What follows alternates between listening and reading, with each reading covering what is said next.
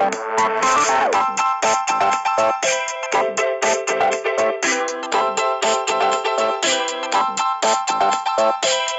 to Different Gravy, not just another Sheffield Wednesday podcast. I'm one of the hosts, Richard Miller, and my co-host, unlike Sheffield Wednesday, still awaiting the decision of his independent panel to decide whether or not his views are too hot to take, or in their words, muy caliente. His name is Luke Gledall. He's here with more hot takes. He's going to keep going until the decision is made. How are you doing, Luke? Good. I'm very good. Waiting for that independent panel to just put a real dampener on my hot takes. On your hot takes. And your hot cakes. Yes, those two.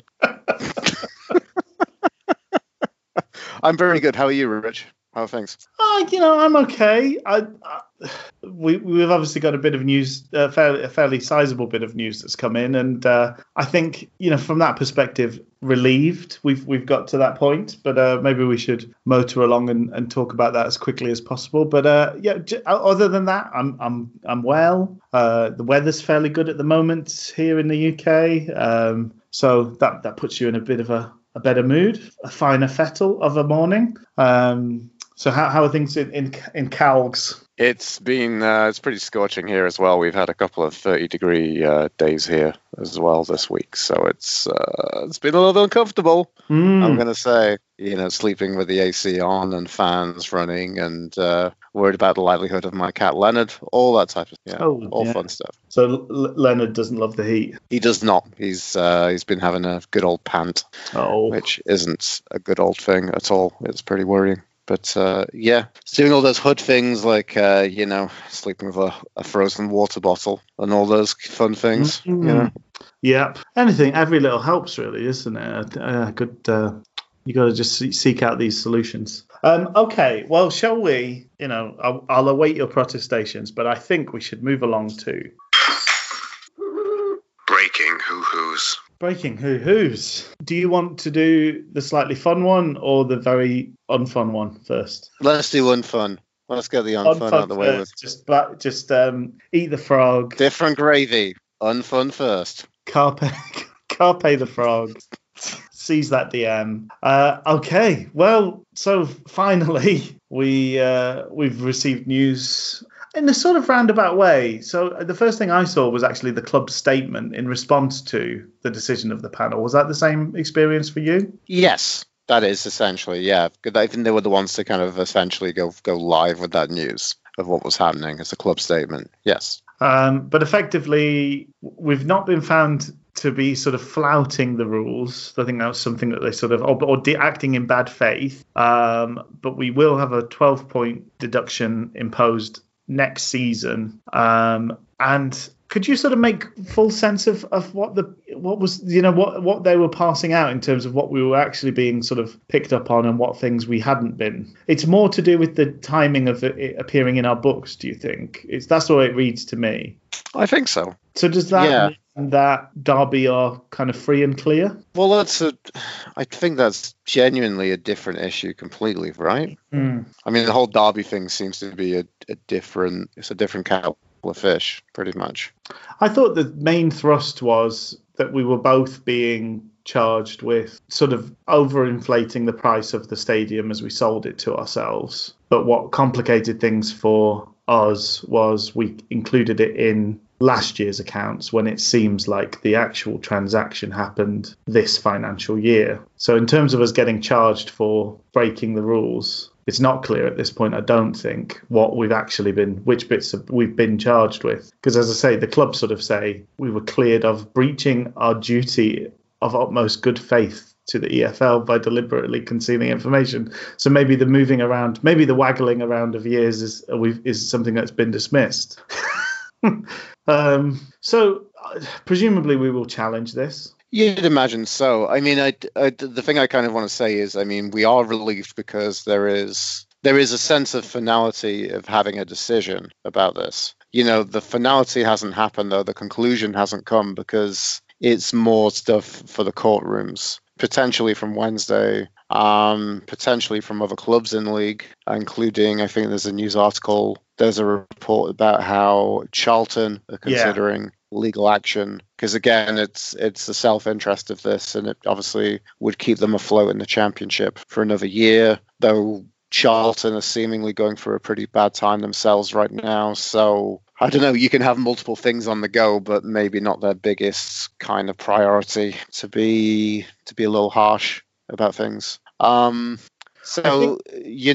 kind of feel not to kind of linger too much into spoilers. But you know the ending for No Country for Old Men, which is Tommy Lee Jones kind of looking out the windows talking about how he had a dream, and it's basically just like more shit will happen in the future. Basically, it kind of feels like that. It's an ending of the film of Sheffield Wednesday, No Country for old stadiums being sold for FFP.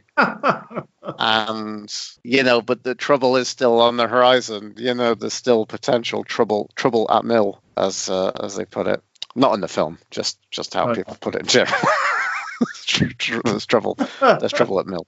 As I said previously, it is all to play for on the luscious green grass of the courtroom. But I think in terms of officially, I think what it does mean, even though this decision, we'll probably challenge the decision, other clubs may put forward a challenge, I think Charlton don't really particularly have a leg to stand on, because it's a pretty sort of hard rule to beat that the season officially finishes on Friday. All of the promotions and relegations and everything are signed off by the teams in the league, and that season is kind of put to bed. So I think that's probably, in part, that's probably why the decision was made to push things to next year in terms of the points penalty. But I think it means that there's just no chance for those bits and pieces of hearings to be heard and decided on before Friday, effectively. So we can push back and have our conversation. Charlton might get some money thrown at them potentially, but they're not going to be saved, I don't think. Their fate, which they played a big part towards landing themselves in. I don't think they're going to get their 11th hour, escape route. So as we sort of said, I presume we will challenge it. But if this stands, this decision, effectively this season, we, if we started with minus 12, we would have ended up on 44 points and been bottom of the table. So how does that impact on your sort of feelings? And I think we're sort of fairly... it's been a fairly maudlin end to the season for Sheffield Wednesday, so it's hard to look forward to next season. We need a bit of time for enthusiasm tanks to revamp. We probably need a few more signings and things like that to feel like there's a reason to hope again and expect better next season. But we've sort of come to the conclusion in our talking about the last game of the season and looking ahead to our sort of review of the season, sort of come to the conclusion that we're probably expecting a fairly similar kind of set of results next year to this year, unless something major happens. Do you have much faith that this squad, without many changes, can pick up those extra 12 points to save themselves?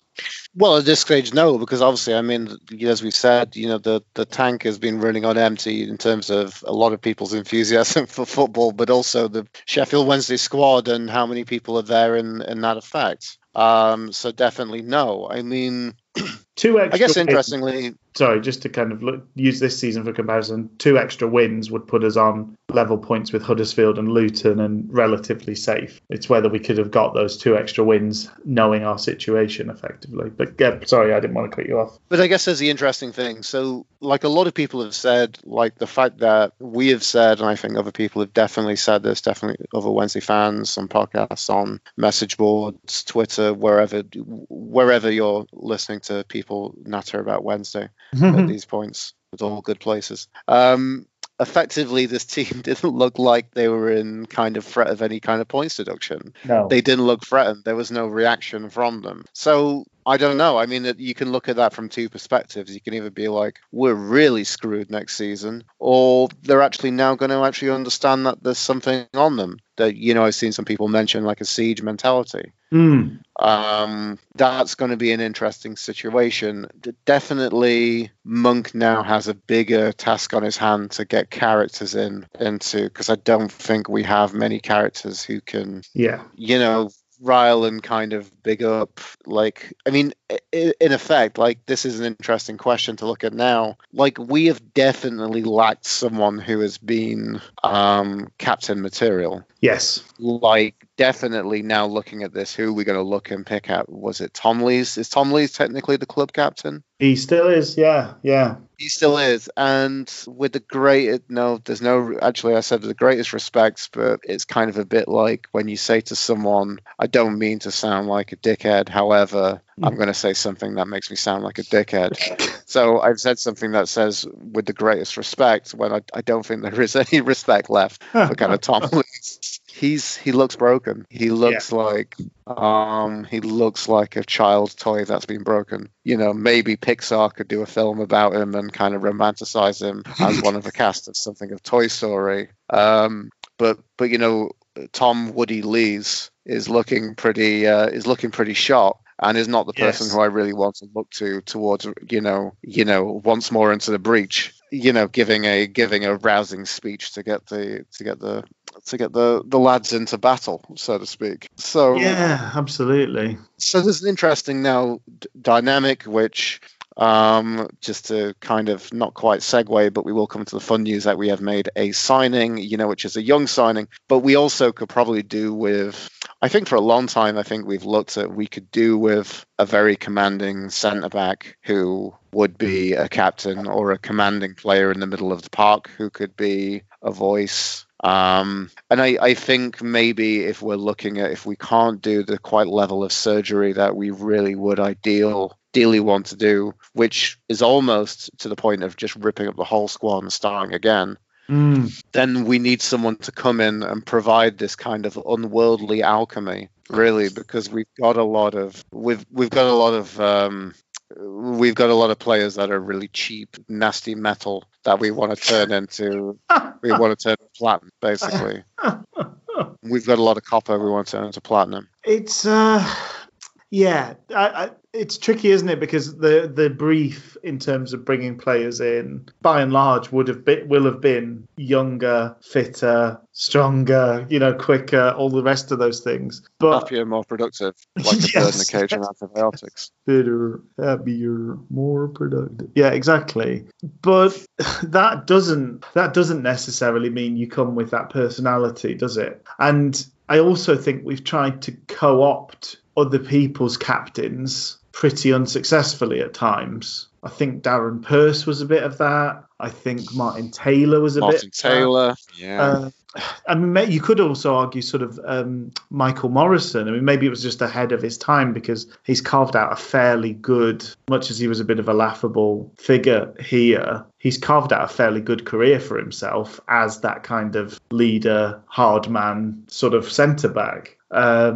It really, really didn't work out for him at Wednesday, but he's had several long stints at decent championship clubs doing that job. Including Birmingham, who I feel that there's the kind of link with Monk there, and Monk kind of, you know, leading Birmingham within, you know, that those kind of problems as well. Yeah.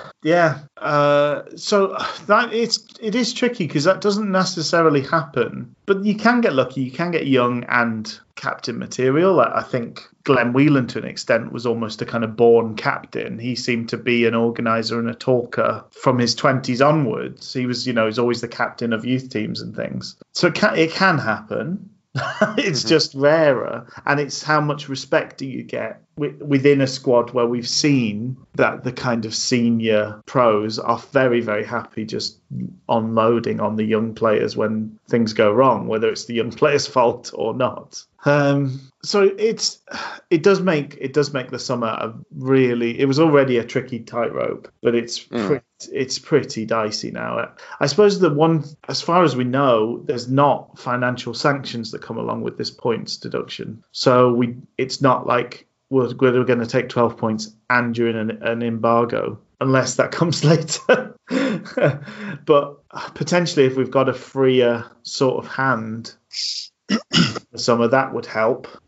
But I mean, even under an embargo, I think we still have like leeways to produce and perform and to buy players. And I mean, that happened to Birmingham before, right? And then if we're led to believe, which again, this was, I think even you've held me to this, like I've kind of maybe quoted something I've read in the press as being gospel. Was it something like a getting players on the wage of like 11 grand or 11,500, which is seemed to be like the standard for actually how much kind of players have roughly played in the Championship. But that's where the job of so now. But the thing is, so we've got a wage that maybe people know what the ceiling is. So agents will know what the ceiling is, and all the clubs will know that we're held to that total, and we're asking people to join a club that starts with minus 12. We'll be the favourites for relegation, or certainly there or thereabouts. So we're asking players to sort of take that risk on us. And if we're competing with other teams for those players, they know that there's financial territory that we just can't follow them into either. So I think the fact that we could sling an extra, grand or £500 per week to someone's way could be vital in terms of if these are really good players and prospects that people are interested in. But if we had no restrictions, how attractive would we be?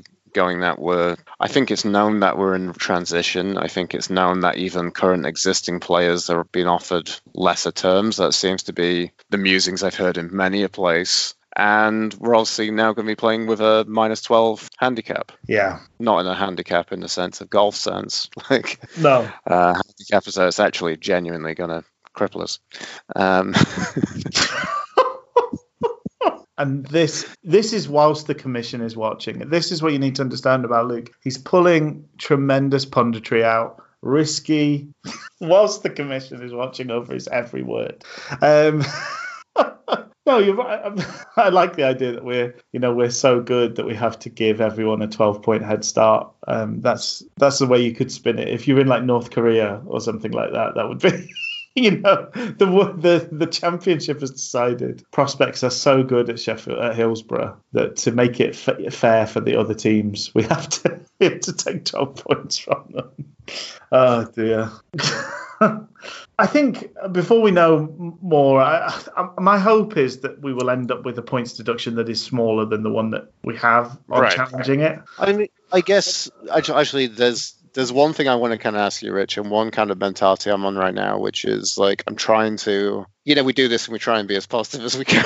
Sheffield Wednesday, which is sometimes kind of very much stretching the imagination and potentially going into being fraudulent and disingenuous.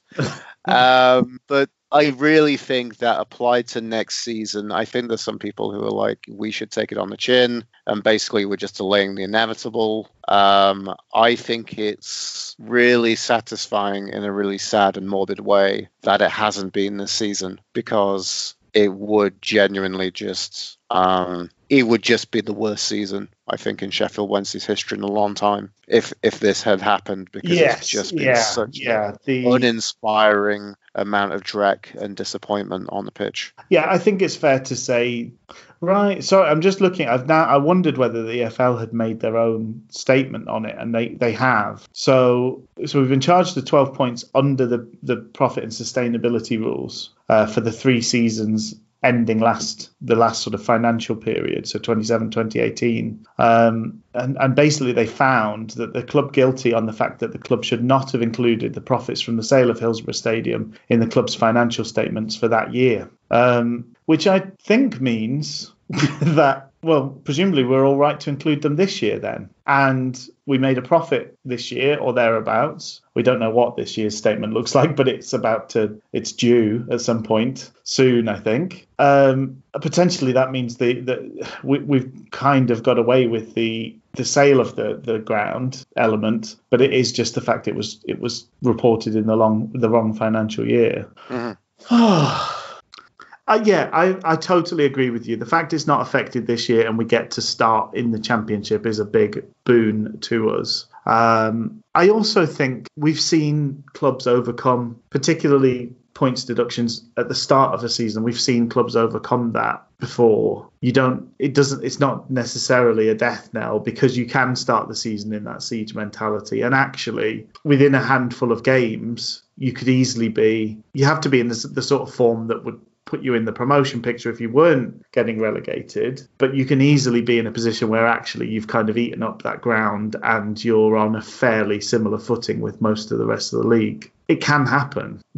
It's just a big if, isn't it? But genuinely, it's 4 wins, but it would be 4 wins to be starting from nothing, which it's how do you deal with the mentality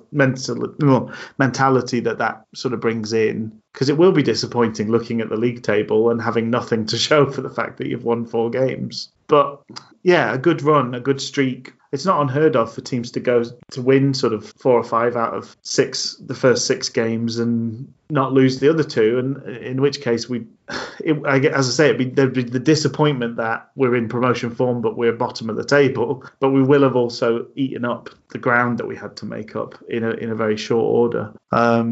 So do we want to kind of move along on that aspect? Are you comfortable with that? Yeah, that sounds a good way to conclude, yeah.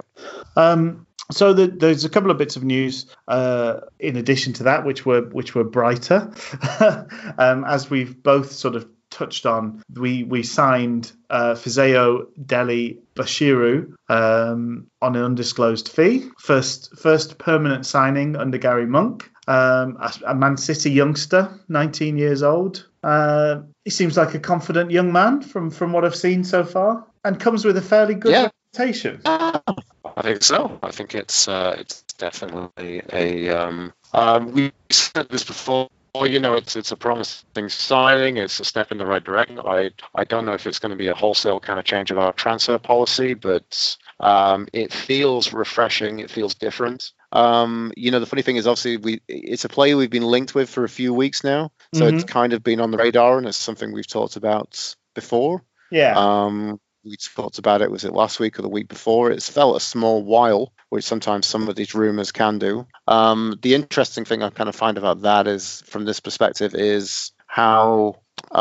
it's interesting that, you have these in this world of, Twitter and transfer rumors and more kind of internet avenues for conjecture and reporting on the game, is that it's something that's reported. And then, the fact of getting over the line kind of feels a bit of relief, because it's something you hear about and then you think, well, why isn't it not done now? Oh, maybe it's just agent talk. Maybe he's going somewhere else. Why is it so long and protracted? Shouldn't this be done tomorrow? I think sometimes gives that kind of mentality. Yes. So I'm really feeling a huge relief of the fact that this one's kind of over the line and that it's kind of done and that we've managed to kind of conclude a deal. That's kind of like a weird kind of side of things. There's the potential of, is he going to be... He could potentially be a very good player. He could absolutely tank. It could be somewhere in the middle. The only thing I'm kind of unsure about is, I think sometimes we talked previously about the problem at Sheffield Wednesday being it may not be the best kind of grounds and environment for youngsters to develop. Mm-hmm. Maybe there's that feeling of expectation. Maybe we want players to come in and hit the ground running. Maybe also there's a difficulty that seen as kind of in previous regimes. This regime and in previous regimes, we haven't been seen as a very good kind of footballing side, not somewhere where kind of academies want to send their players on loan to, which it seems like in this environment, it's a lot more kind of conjecture around players coming in. I mean, this is different because this is a player that's been released from academy. Sounds like he's got the right attitude, but I really hope in that aspect that he is one for the future and one to develop, and I hope it's a quicker transition from him to first team, but I hope that we give him time to develop. you know? Yeah. I think we've got at least two good, very good players in midfield, haven't we? In Luongo and Bannon. So as long as they stay around, there's room for a sort of third wheel to make a place their own if we continue with the similar sort of system. So, yeah, it's going to be interesting to see. He sort of talked about bringing sort of a bit of pace and a bit of power to things. So on paper, looks like the sort of signing we need. He is very young. 19's very young. But highly thought of in the game. Offered a contract to stay at Man City as well, but wants to get out and play football. So I think from what we can see, all pretty good signs about this signing. Other than that, we don't really know very much, do we? There's not, miles and miles of video. There's not a teaser video on YouTube to increase our expectations through the roof. Unfortunately, I'm disappointed to report that even though fans of Different Gravy will know that Rich and I have plenty of links with the dark web, we haven't managed to find any shadowy archives of all of the PL2 games that he's played last season, all 14 of them, scoring one goal, to let you know if he's much cop. Did you pick up? This is one little thing before we kind of move on to the last piece of news. There was some speculation, and maybe it did pop up and then got taken down again. But there was a video on at Chancery's, or there was a kind of screenshot of a video on at Chancery's YouTube feed. Welcoming him to the club, and on inspecting his YouTube feed, I saw the teaser video he did for Joey Pelupessy, and it's about 90 seconds long, and it kind of goes like, he can pass, and shows some passing. He scored this one good goal, and shows a volley or a shot from distance, and then at the end it just kind of goes, sorry, I couldn't find any other good clips of it. Oh, thank you, Ap. I think it's not the Joey Pelupessy teaser we want, but it is the Joey Pelupessy teaser video we deserve, isn't it, really? I thought you'd enjoy that. Pelupessy, who, we've got him for another year, so that's good. Yeah. We certainly do. Yeah. So the other bit of news, the second half of this episode, or the second chunk of this episode, is mine and Luke's review of the season. We've gone through everybody that's played a minute of first team league football for Sheffield Wednesday this season, and given them all a school style grade, somewhere between A and E. We also talked towards the end of that about our pick for player of the season, but the club's official decision on that has been announced, and the fans have voted for Dominic Iorfa. He's a player who has had very good spells this season. He's also had one or two not so great moments, but largely a hell of a lot better than bad, I would say. I think he's also a player who maybe kind of sums up what kind of players fans like about players. Or, a big commanding centre-back, athletic, someone who's, and also has a bit of talent alongside that as well. Yeah. So I don't think it's the worst choice. I don't think it's the one I'd agree, I don't think it's my player of the season. Is it your player of the season, Rich? No, maybe the player I'm most excited about watching next season. That might be fair to say, as he kind of continues to grow and grow into that role of being a centre back. But no, probably not quite my player of the season. We kind of narrowed it down. Well, we don't want to spoil it too much. We narrowed it down to a group of players, and Iorfa was within that group of players. So there's It's certainly not out of the blue, and it's not a decision I'm sort of angry with or dislike in any way. I think it's I think it's perfectly fine. And hopefully it's a kind of shot in the arm for him and fills, you know, sort of gives him a confidence going into next season, because I've undoubtedly, unless he's one of the players that moves, he's going to be a guy that we need. He's going to be part of that building that we're doing, and we will need to build things around him and his talent. So him feeling confident, him feeling that the fans like him and are on board with him, and hopefully the feeling's mutual. I think those are all good, positive things. So yeah, hopefully he'll take it that way, and it won't be like an applied extra pressure for him going forward. So having spoken about it, we're going to motor along to our review of the season. Enjoy. Do you remember near the beginning of the season we actually did a prediction of the table? I do remember us doing that, yes. I absolutely blew the dust off my old Evernote for that one. Oh, lovely. So I said that Fulham would go up champions, didn't I? I did put Leeds for automatic for second, so that's kind of not too far off. I had West Brom at third, and obviously they went up in second. I did go for Brentford for fifth, and they came third. Hilariously, I went for Forest for sixth, which would have happened had they not capitulated massively at Stoke.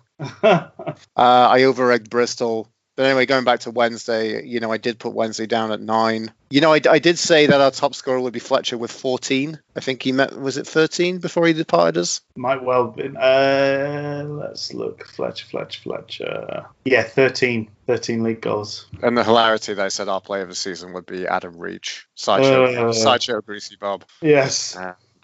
Didn't work out at all. So I've got, I'm just looking now. So I had Fulham top, West Brom, Leeds, and I had Cardiff and Swansea in the top. Really? And Bristol City was my other team, so obviously that was a miss. Didn't think Brentford would do quite as well as they had them down at 11th. I had Luton to go down and Barnsley. Luton were my only correct position. I did have them for 19th. Though I guess, as the season is brought to you by Schrödinger. You didn't get them in the correct position then? Technically, I might not. Well, when we get a points deduction and Derby get a points deduction. Oh, yeah, of course, because the Wigan one, they haven't got the Wigan one off the championship table in. Have they not? No, so you're right, sorry. Well, I had Wigan for the bottom, so. Who did you get most wrong? Who did I get most wrong? That's a good question. I guess so. If you're looking at that and looking at like how many positions out in the table, is that what you're going to look at? Or like, did you have one? Did you have a team that was like? I think my biggest one is Millwall. I had them to go down second from bottom, and they were 8th in the league. That's pretty substantial, I must say. Yeah, I'm just looking. I think mostly the teams I had round the bottom did end up round the bottom. Yeah, I mean Reading were relatively safe. I had them maybe being around the bottom. But that was before they signed Lucas Schwau, you know. Turned their whole season around. Best minutes to goal ratio. To be honest, I think probably the team I got most wrong was Sheffield Wednesday. Where did you predict we would be? Had us 8th. You had us 8th. Had us 9th, yeah. So 9 positions away from where we actually finished. Or 10, actually, with the Wigan swap. So it could be even more if we get a Yes. Oh, that could be our biggest misstep. I had Brentford 11th and Bristol City in 6th. So those two were kind of swapped around positions. But I'm not too unhappy with it. Mm-hmm. So West Brom automatics. I was hoping Leeds would miss out, but obviously that was a vain hope. Mm-hmm. I don't know if I've got my predictions for our best player and things like that. I don't know. Do you know what episode that was? That was very early. I mean, it's probably going to be episode 2 or 3. It was back at the end of July last year. It might have been before. I was so organised to have I've got notes every episode from a certain point. Episode 3. Yeah, it must have been just before the. Remember how enthusiastic we were and how much we were looking forward to talking about Wednesday every week and watching the football and reviewing the football and talking about the football. Remember that, Rich? I do remember that. I just remember these young guys full of hope, vim and vigor. So how do we want to tackle this? Look at the season, Luke. How do we want to do it? I think you came with a suggestion of looking through like all the players that have featured for Wednesday this season in a who scored, and then we're going to look back through the lens of pure hard stats We're going to boil our teaspoon of stats and get it into our veins. Is that what we're going to do? Choose stats. Choose to look at minutes played as a means to look to previewing how the season's actually gone. Ignore who scored's rating and pick your own based on school grades. So Barry Bannon has played the most minutes, 3,850 minutes for that young man. 2 goals and 8 assists. No wonder his brain is a tired thing. He also, I bet I won't be able to find it now, but somebody had put a sort of summary of his statistics up. So it was like most passes, most assists, most... And he was first for almost everything, including he was, I think, 4th for tackles, which I think says a lot about our team. If Barry Bannon is 4th best for tackling, we are rubbish at defending. Because Bannon is not good at it. What do you think of the... Do you think this is a... I know he's a very... Is a very wee gentleman, is Barry Bannon. A wee dirty man. I'd like to think about in our kind of train spotting with, the Scottish contingents of the squad, Bannon, Fletcher, and the most Scottish of them all, Liam Palmer, as we talk about. The thickest brogue of them all is Liam Palmer. Liam is Scottish granny. And Bannon turned and said, "Fuck off, mate! I 1.2 aerials." He's 1.2 aerials. I don't know how you. So actually, he's Barry Bannon as many aerials as Cameron Dawson. Though Kieran Westwood won like twice that many aerials. Josh Windass 0.3. That seems damning. How do you boil down a fraction of aerials? That's what I want to know. Is that the song from Sound of Music? Oh, how do you solve a problem like Tom Lees? So, but let's look at... So Bannon's obviously played the most minutes by quite a distance. That works out at 42 starts, and or I guess are they adding them on top? I don't know. Who would that make sense for? Yeah, 42 starts and 2 from the bench. 2 goals, as you said, 8 assists, and 8 yellow cards for himself. So he's put himself about a little bit. But so if we're doing school style grades, where do you feel Bannon sits for the season? Do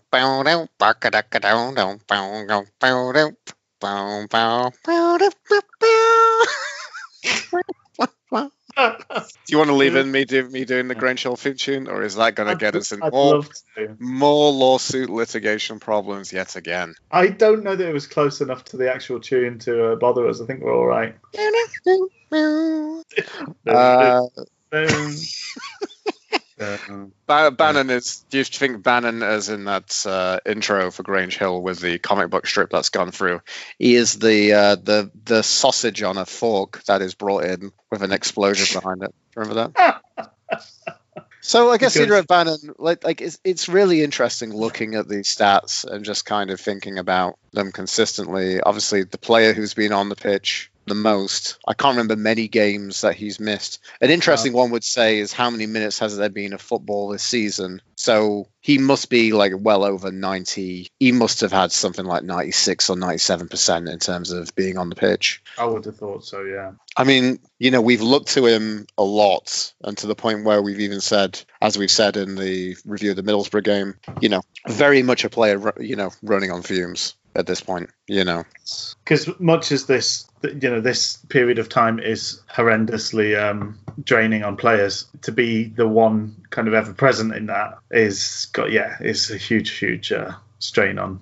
How much mentally draining do you think it is for Bannon, the fact that he is someone who, as I think you've pointed out quite rightfully, which is one of the many great Richard Miller observations in my book, is that he's a player who's never gone missing. Mm. How frustrating must it be for Bannon that you turn up for every game and other players don't?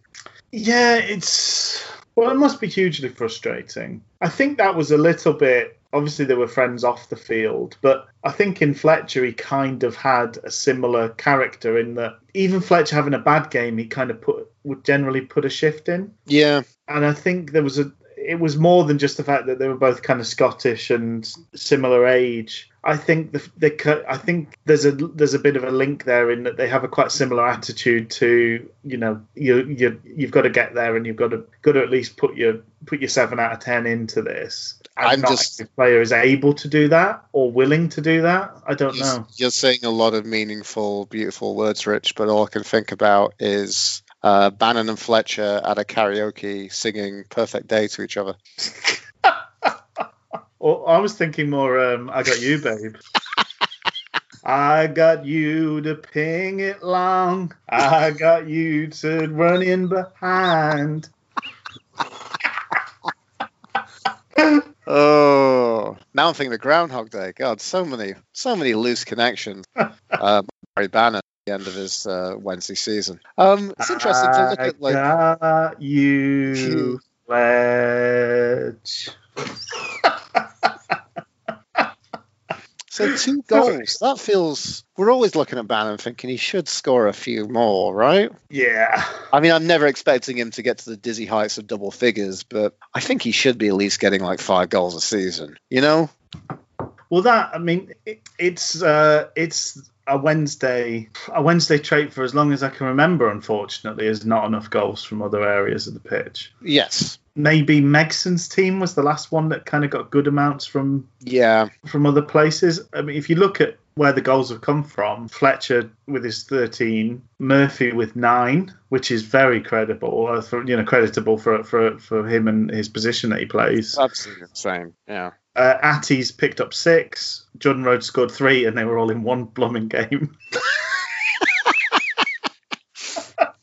Not that they count less, but they count less. Jordan Rhodes' goals are like buses, effectively, right? The first one's good, and the other 2 you could do without. Save it. Save that bus for another day. No, there's more people coming later. Windass has got 3, which again I think is a pretty decent tally for the amount of time he's actually spent on the pitch. I mean, you're looking at minutes played, 471 minutes and 3 goals. It's pretty staggering stuff. Harris has got 3, Luongo's got 3, and Bannon's got 2. But it's like you quite quickly get into folks that, I mean, if you're scoring less than 5 times in a season, you're not a reliable goal scorer in any meaningful way, are you? Yeah, you can't be. It's a fluke that you scored. It's not a thing that was planned. Because if you can't score every 6 or 7 games with any consistency, that's was more than that, isn't it? Yeah, you know, roughly, if you get 5 goals, you got a goal every about 10 games, which means you probably win as a game out of every 10 games. You probably win a game or turn the draw into a loss. That's not something you can build a house on, is it? And if you've got less than that, then it's barely worth making any note of.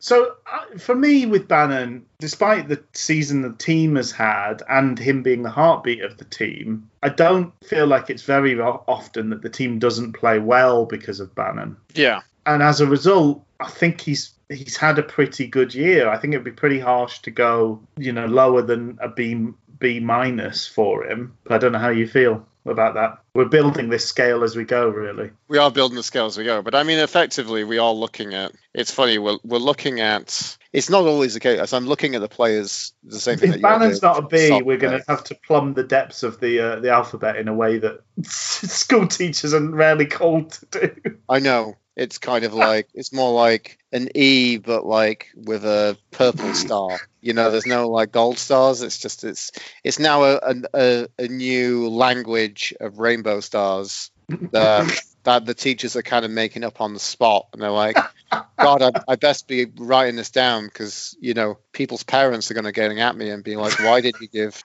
little Johnny a red star? I'm like, what does red star mean again? Is it like he tries hard, he has a nice smile, he gave me an apple that one time, you know, all those types of things. So I think you can't give Bannon less than. Bannon's probably still our best performer for the season, even if Bannon is underwhelming by Bannon standards, right? Which I think is often the key to a lot of Sheffield Wednesday games this season. So I think you have to give Bannon a B+. I think that's fair. Because, I mean, we look at this and, like, through whatever rating system they have on Who Scored, which I still the point to aerials. I mean, it is a science come up by something, but I don't. It's kind of hilarious, isn't it? Really? But I mean, for them to say he's got a 6.93 rating, I think he's probably consistently one of our best players this season. I think he's definitely going to be a B+ for Barry Bannon. I concur. I think B+ is a good. So let's carry on and build the plane as we fly it here on Different Gravy. Different Gravy, not just another Sheffield Wednesday podcast. We're a mid-table Sheffield Wednesday podcast with hopes and aspirations of a top six. This is just a spoiler alert. I've got a player that I think deserves at least an A. Okay. But we'll get to them. We'll get to them in time. Let's carry on. That's a flash forward to a dramatic moment later. Dominic Iorfa.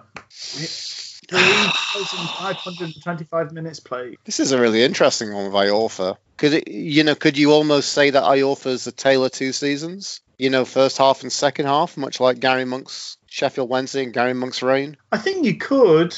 I mean, things never have like such clear. You know, life doesn't have such kind of clear boundaries, right? But it feels like he's very much a testament to that. I'm just trying to remember, has he always been playing centre-back?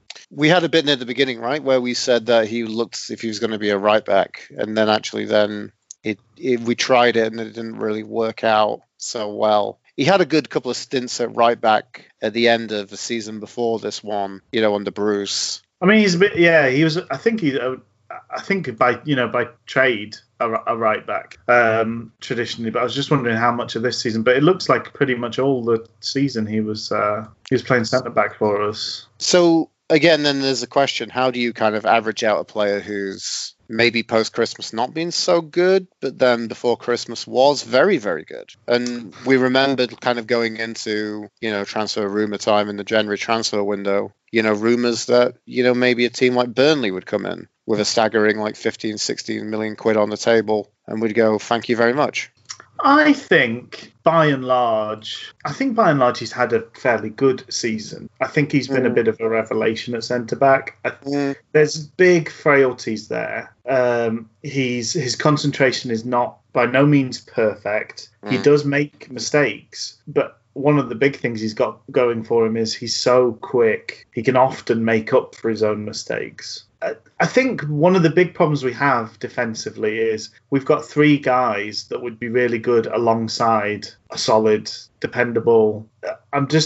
This is a much higher level of football, so the comparison is in some ways a bit silly. But Rio Ferdinand, with Nemanja Vidic at his side, looked all the things that you wanted Rio Ferdinand to be. Yeah, classy, quick, reading the game, nipping things in the bud, playing passes forward. But he needed the staunch, no-nonsense bruiser alongside him. And often when he had another partner, Rio Ferdinand looked very, very average. And we've kind of got three centre-backs that look like they need a no-nonsense partner. It needs someone else. Yeah. I think Iorfa and Börner is the closest thing to that, because Börner's not built like a big, staunch, dependable centre-back, but by and large he plays like one. So the fact that you can then have Iorfa fill in behind him and make up for any deficiencies he has, that works. When it's worked well, that looks like our best partnership. I don't think Lees and Börner works well enough. We've tried it too often, and it just doesn't. I'll be severely disappointed if we see Lees and Börner as. But then it felt like Börner Iorfa did have a decent partnership at one point, right? Yeah. What happened to that? Well, the whole tale of the two seasons thing is it's interesting because there was a commenter on Owlstalk, and I sort of went back to them, but they were sort of showing Kadeem Harris. Like almost all of Harris's good stats, so his goals and his assists, were in the first half of the season. And second half of the season, he's done almost nothing in terms of, he's worked hard, but he hasn't had those results. And I sort of asked, but what does it look like when he was playing with Fletcher, and what does it look like when he wasn't playing with Fletcher? But that's kind of the whole team. It's so stark, that drop-off. If you look at the run of fixtures, up till Christmas, we basically won almost every game with a few draws in between and a very rare loss. We get to Christmas and we lose every game with a couple of draws dropped in and a very, very rare win. Fletcher's not the only thing. There was the Westwood, the goalkeeping situation. I mean, we're not going to look at, we're looking at the playing squad for this. We're not going to look at, Gary Monk, who is the manager, who is largely been... Maybe we should. But I mean, do you find it funny that just looking back now we don't know the exact time frame of things, but it feels a lot like Monk sorting out the dressing room, but making things worse for doing that. Yeah. But so I just think there's so many factors built in. Mm. I'm trying to think when the last was West Brom. When was the last game Westwood played? Because we still won games after that.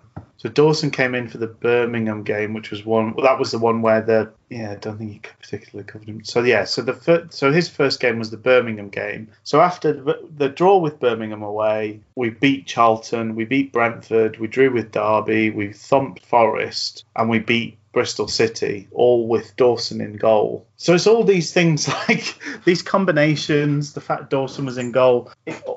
The dressing room business, to an extent, we won games after that. In the immediate sort of aftermath, that's where we got ourselves up to third. We kind of continued a really good run of form and got ourselves up to third. Losing Fletcher feels like a bigger thing than anything else. I do think the team was very much built around what Fletcher was able to do. So, yeah, the half and half counts for everybody. I suppose in terms of, it's going to be a very long road if we take this long with everybody. So I think we've just got to kind of assess each player in isolation and just look at how they've done. And I think with Iorfa, even though his form has suffered along with the rest of the team, it's quite rare that it's his fault that we're conceding the goal. He's maybe not always the best at catching up or helping, and he has made some big errors. The penalty he gave away was really foolish. In a way that you just don't expect him to behave, really, against Fulham. But I think, by and large, I've been impressed with him at centre-back. I would quite like us to start with him. I'd like him to be our starting centre-back next season. I just would like a partner for him that's not currently in the squad. Mm. And I think Iorfa probably a B, maybe. He's been one of the highlights. I've really enjoyed watching him. Yeah, I know. I think a B is fair, because I think that's, if he was a little bit more consistent, then he'd definitely have like an A-, I would say. Yeah. Yeah, I can go with a B. I'm happy with that. So we move on to Kadeem Harris, who's played 3,389 minutes. Three it's goals. Quite fun that they've got the height and weight of each of these players, which is quite fun. Just 67 kilograms for Kadeem Harris.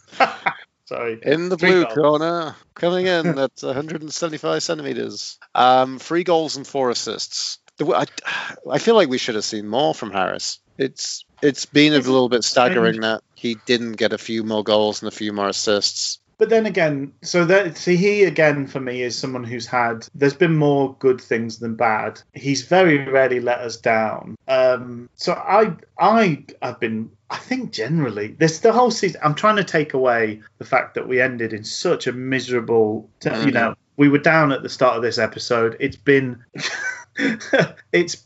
hard to pick ourselves up enthusiasm-wise several times towards the end of this season. It's been grim. It's been awful. But I'm looking at Kadeem Harris as a player who's come in here on a free. He's played almost every minute of every game as a winger, which traditionally is a position where, you blow hot and cold and you maybe get 10 good games and 10 awful games and some stuff in between. And I just like a guy that always puts a shift in, always looks willing. Mm. I think he's taken to his new position at wing-back like a duck to water. He looks so at home and comfortable there. He's got some frustrating traits in his game. He's got some deficiencies that his shooting is not as good as it should be. We've talked about the classic Kadeem Harris cutting in and putting a really lovely curling effort 3 foot wide of the post, but that's very much like that's very much powder puff, isn't it? There's something a little bit always lacking in conviction. That's always been Sheffield Wednesday for this season, and I think a little bit of element is from all its players. And I think one of the starting roles is Kadeem Harris in that. It's like, it's almost incredible. Almost incredible, yeah.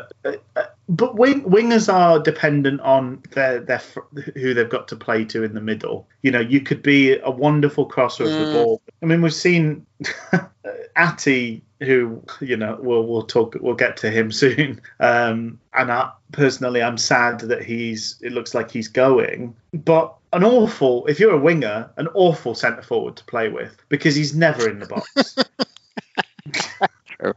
True. I mean, like, definitely for the triumph of having, you know, Fletcher up front is, I think you were saying just how much, you know, he kind of really loved having it serving the player, especially like Harris with some of his floaty chip crosses. Yes. That sort of sand wedge cross that he hits with his left foot, his favourite sort of cross. Yes. Push my defender to the byline, little chipped sort of dink cross into the middle of the box. And Fletcher loved that. He probably should have scored more. Harris should have more assists because Fletcher probably should have buried more of them. So I'm really... In many ways, he's maybe my favourite sort of the players we own and we have next season, he's maybe my favourite player we've had this year. That's fair. I think that's a very fair thing to say, I would say. Do you think that we're leading to a mark, which I think the mark I'm going to offer is a B+? Yeah, I think that feels fair. It's funny, people might think like we're looking at this dreadful season, and some people, you know, full of hyperbole, have been saying it's the worst season ever. It's maybe one of the more disappointing seasons in recent memory, and might be looking at the fact we've kind of given the first three players quite high scores. But I'm also wondering, I mean, if we... Sorry. Oh, well, I'm just saying you've got to separate the individual from the collective effort. And you, as long as you can only do so much in a team sport as one man. Exactly. And we have not finished in the position we finished because Kadeem Harris has let us down. I think that's the thing, isn't it? It's other people, it's individual errors, it's... you know, lack of heart. But Harris has not shown a lack of heart. He's never really been found wanting in terms of keeping at it and going at it, even though he should be knackered. It's been a sporting team of catastrophic improv that we all kind of go together. But individually to a man, yes, I think they're a good, decent... they're a good, decent performances. They're decent players. We've had some all right performances, but exactly, collectively, it's not been good. And I feel that was my kind of summary. Some of the marks I put down for the Borough game in my kind of full notes were actually some of the players were all right, but unfortunately, it's a collective handling, which is very poor. Yeah, that's why I think at the end of this, we should talk a bit about Monk, because that's so as an individual player, you've got your own lane and you can only really sort of, you know, work your own lane to an extent. And as a manager, you can only pick from the players you've got. But the question with any manager is, are they getting the value out of the players that they have at their disposal? Are they producing just enough, not enough, or more than they should out of the players that they've got? That's the question you have to ask when it comes to the manager. But I don't think that necessarily impacts on Kadeem Harris, who, yeah, I'm happy with a B+. I think he's had a good, a really good first season when you look at it on its own. And I'm really happy that he's a Sheffield Wednesday player and we've got him to draw on next season. I'd be happy to see him play either wing. I'd even be intrigued to see him playing as in a role kind of behind a front man or around a front man as well. We only saw that once in the season, but it produced a goal for the team. He just looks a very decent player and very rarely injured, which you can't be angry at. So yeah, all round a pretty good first season for Kadeem Harris. Börner is up next. Just over 3,000 minutes of football for Börner. He's got one goal. He does have one goal, yes. Should have maybe had more. What do you think about Jules? It's really interesting. I mean, he's a free signing. First half of the season, very good. Second half of the season, maybe a little bit less good. Still, I don't think we've ever seen less than a 6 out of 10 from Julian Börner, you know, individually. He looked like a real revelation. Remember, Rich, that he's in your, isn't he in your team of the decade? He was dropped. He was dropped. Oh, you... I retroactively dropped him from the team of the decade. It was impacting his performances on the pitch. Mm. I think it's interesting, the journey that he's had, because when he came in, I think we all thought or hoped he was a backup because we were going to get Michael Hector. Yes. And in some ways he suffered from that comparison, particularly the wild knockabout game from last weekend. Michael Hector is a hell of a player. And yes. And he's that big, calm influence that we kind of seems to get the best out of Tom Lees. Probably would have got the... I mean, can you imagine watching Hector and Iorfa play together? That would be a real treat. Mm-hmm. So I think at first, he does suffer from that comparison. He's not that level of player. But as you say, he's a guy came in with not much reputation. Kind of interesting, a player who's late in his career going for a little jaunt because he quite likes English football.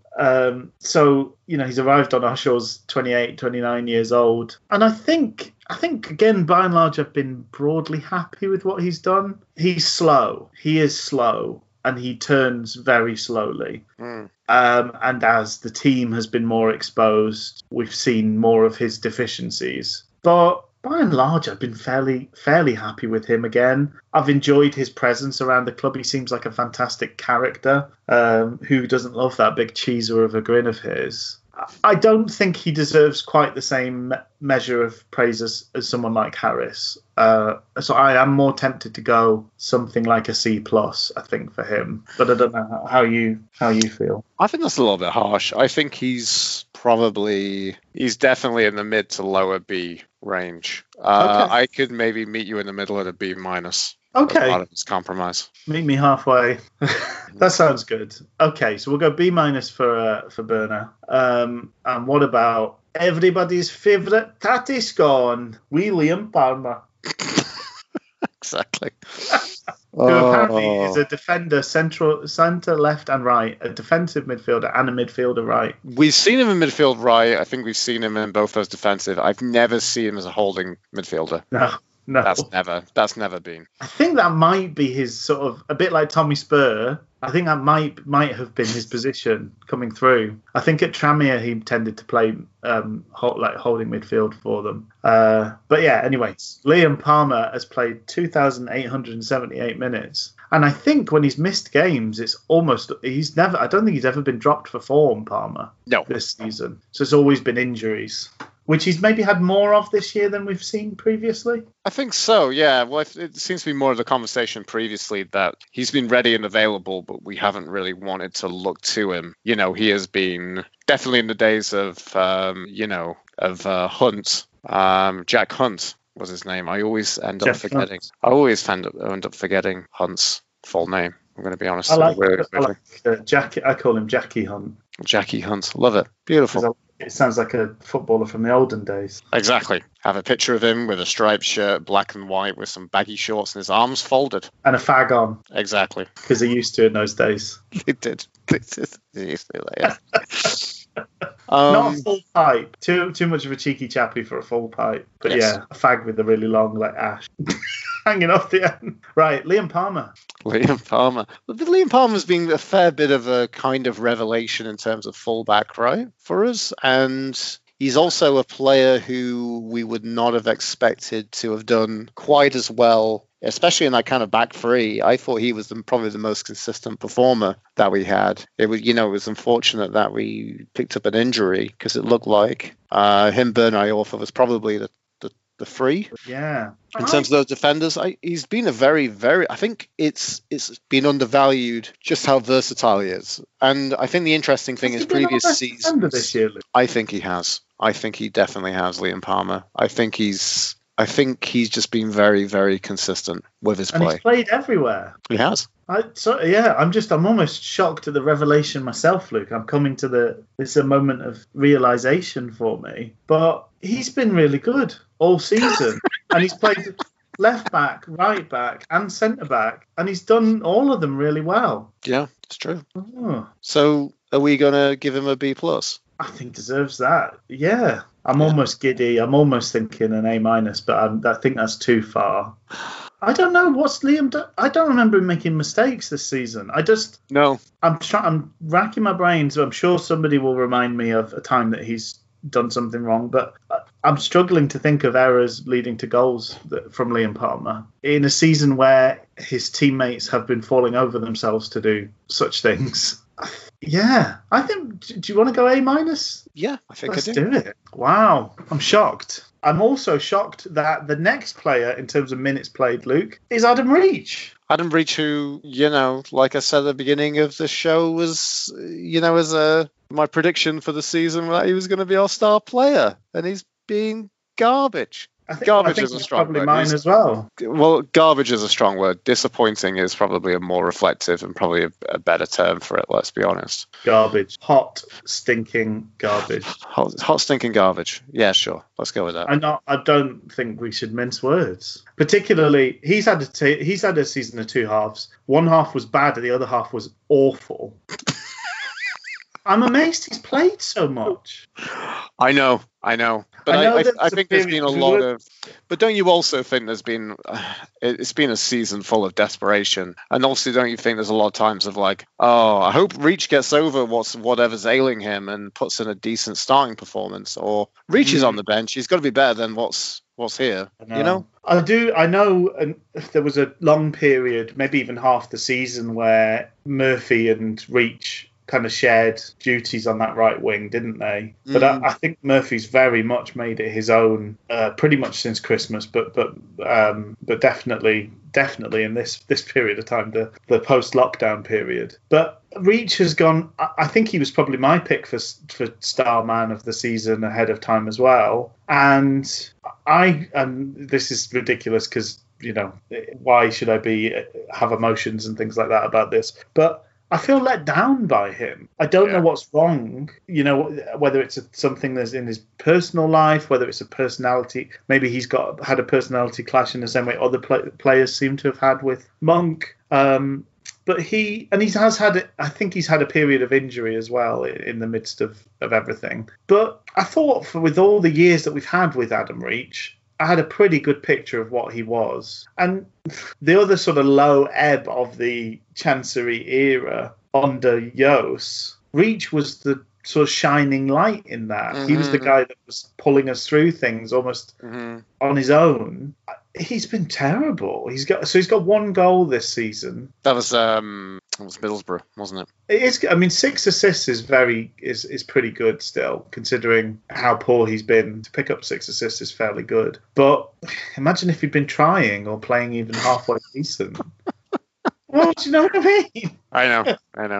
I get that. But it's gone from, I would have said Adam Reach, our best player or one of our best players, build the team around a player like him, all these sort of things. And honestly, if he went this summer, I would not care. Wow. I'm sad that it would be, it's happened when it's happened, you know, on the back of such a disappointing year. But he looks completely devoid of confidence. He looks like he doesn't care or want to be there. And that's very, very disappointing. Mm-hmm. Yeah. What can you say for that? Are we going to go with a C for Adam Reach? C- maybe. C-. Let's give a C-. Okay. Let's move on to... Oh, that was depressing. The yang to Adam Reach's yin. Promising young Russian prospect, Yakov Murphy.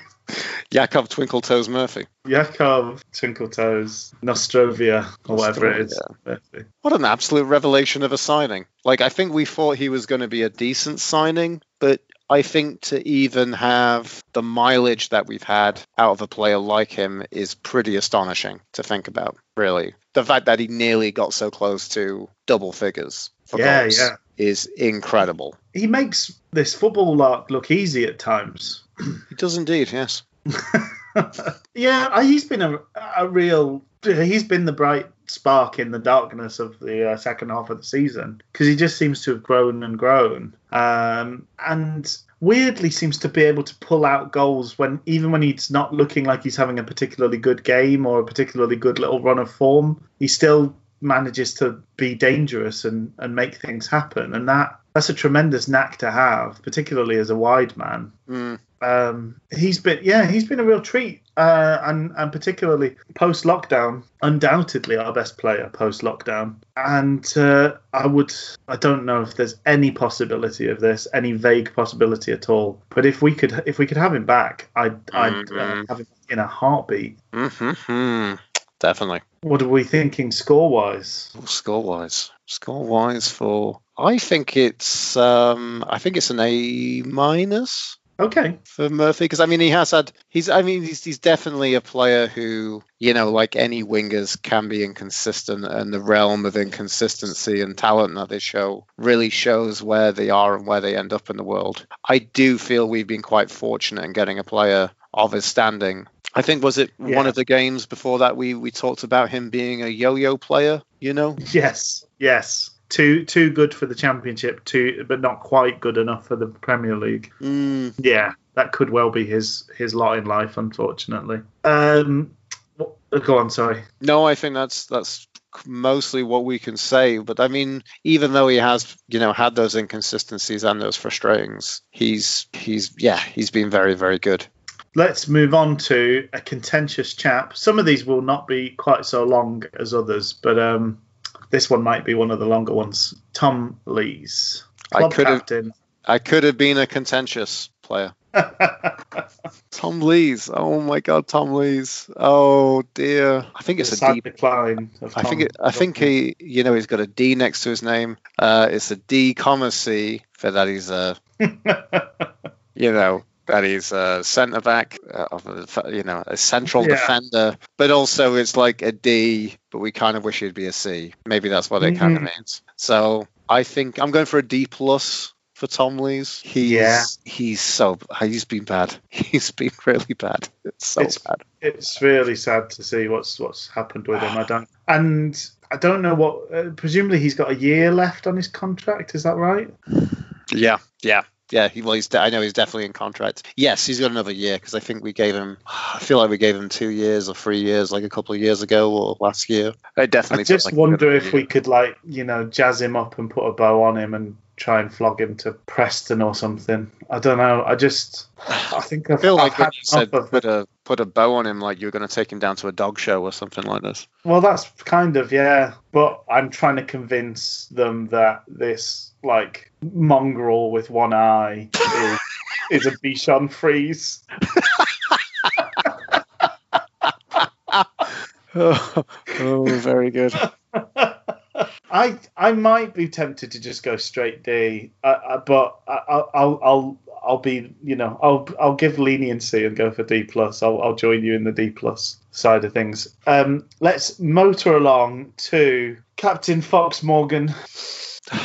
Fox Morgan, who, I don't know, we were talking at the head of the podcast before we kind of got into the meat of things about how, there are articles linking him as the agent talk with numerous clubs, most of which are making me very angry, because linked with, he's got offers on the table from Middlesbrough, Barnsley and Coventry City. I'm like, great. I can't wait to be jilted at the altar while Fox Morgan runs off with some... Some two-bit hussy from Coventry. Coventry City. From Warwickshire. Can't believe it. Run off with some two-bit hussy from Warwickshire. Exactly. I might be able to take it if it was someone from Royal Sutton Coldfield. not Coventry. But I do wonder, looking at the clubs he's linked with, so one, there's the possibility that maybe it ends up that the best offer on the table for him is Wednesdays, which is something that Alan Nixon mentioned sort of early in the discussions. Yeah. But the other thing is, it does make me sort of wonder about the relative quality of our squad and players compared to the league we're in, because if someone who has looked like a bit of a star man for us at times is only getting offers from very middling or lower. Sure, but I mean, I definitely. And the hilarious thing was, I think, like prior to this, we talked about if he doesn't accept, maybe he could be batting his eyelashes and winning some kind of plaudits from the Premiership. Or maybe we thought he might be like one of those players who might make it to, you know, if a team like West Brom didn't make it, then he could probably make it there, really. But even like with Forest and Stoke, I could see like Stoke. I suppose that's a bit better. Stoke burning off some of their, you know, parachute payments on, you know, maybe an appealing 2-3-year deal for Morgan Fox, not as part burning of some of the £10 notes on the flame of Morgan Fox, not as one of their like, you know, landmark signings. But I mean, yeah, I don't know. It's. Maybe that's the case. Maybe he'll come back. I'd like him to come back. I think it's a real testament to who he is as a player, his mental fortitude to come back from being a player that we all kind of, you know, dragged through a hedge collectively as a fan base. Yeah. Yeah. To come back and to put in such a great season that he's put in. Do you find it surprising, though, that he has played like half the games of a lot of these players? I'm surprised he's only played 24 or started 24 games. But I feel like there was a period where we weren't sure. We didn't really know who he was kind of going to be, I want to say. I know, but it just feels... I agree he's had an amazing turnaround and, you know, started the season playing Liam Palmer left back because that was a better option than a guy that had sort of spent his whole life there. So, no, he's had a tremendous turnaround. It's just interesting to me because he also had a whacking great injury for a long time. It's just interesting to me that he's played half the games of some of these players further up the list.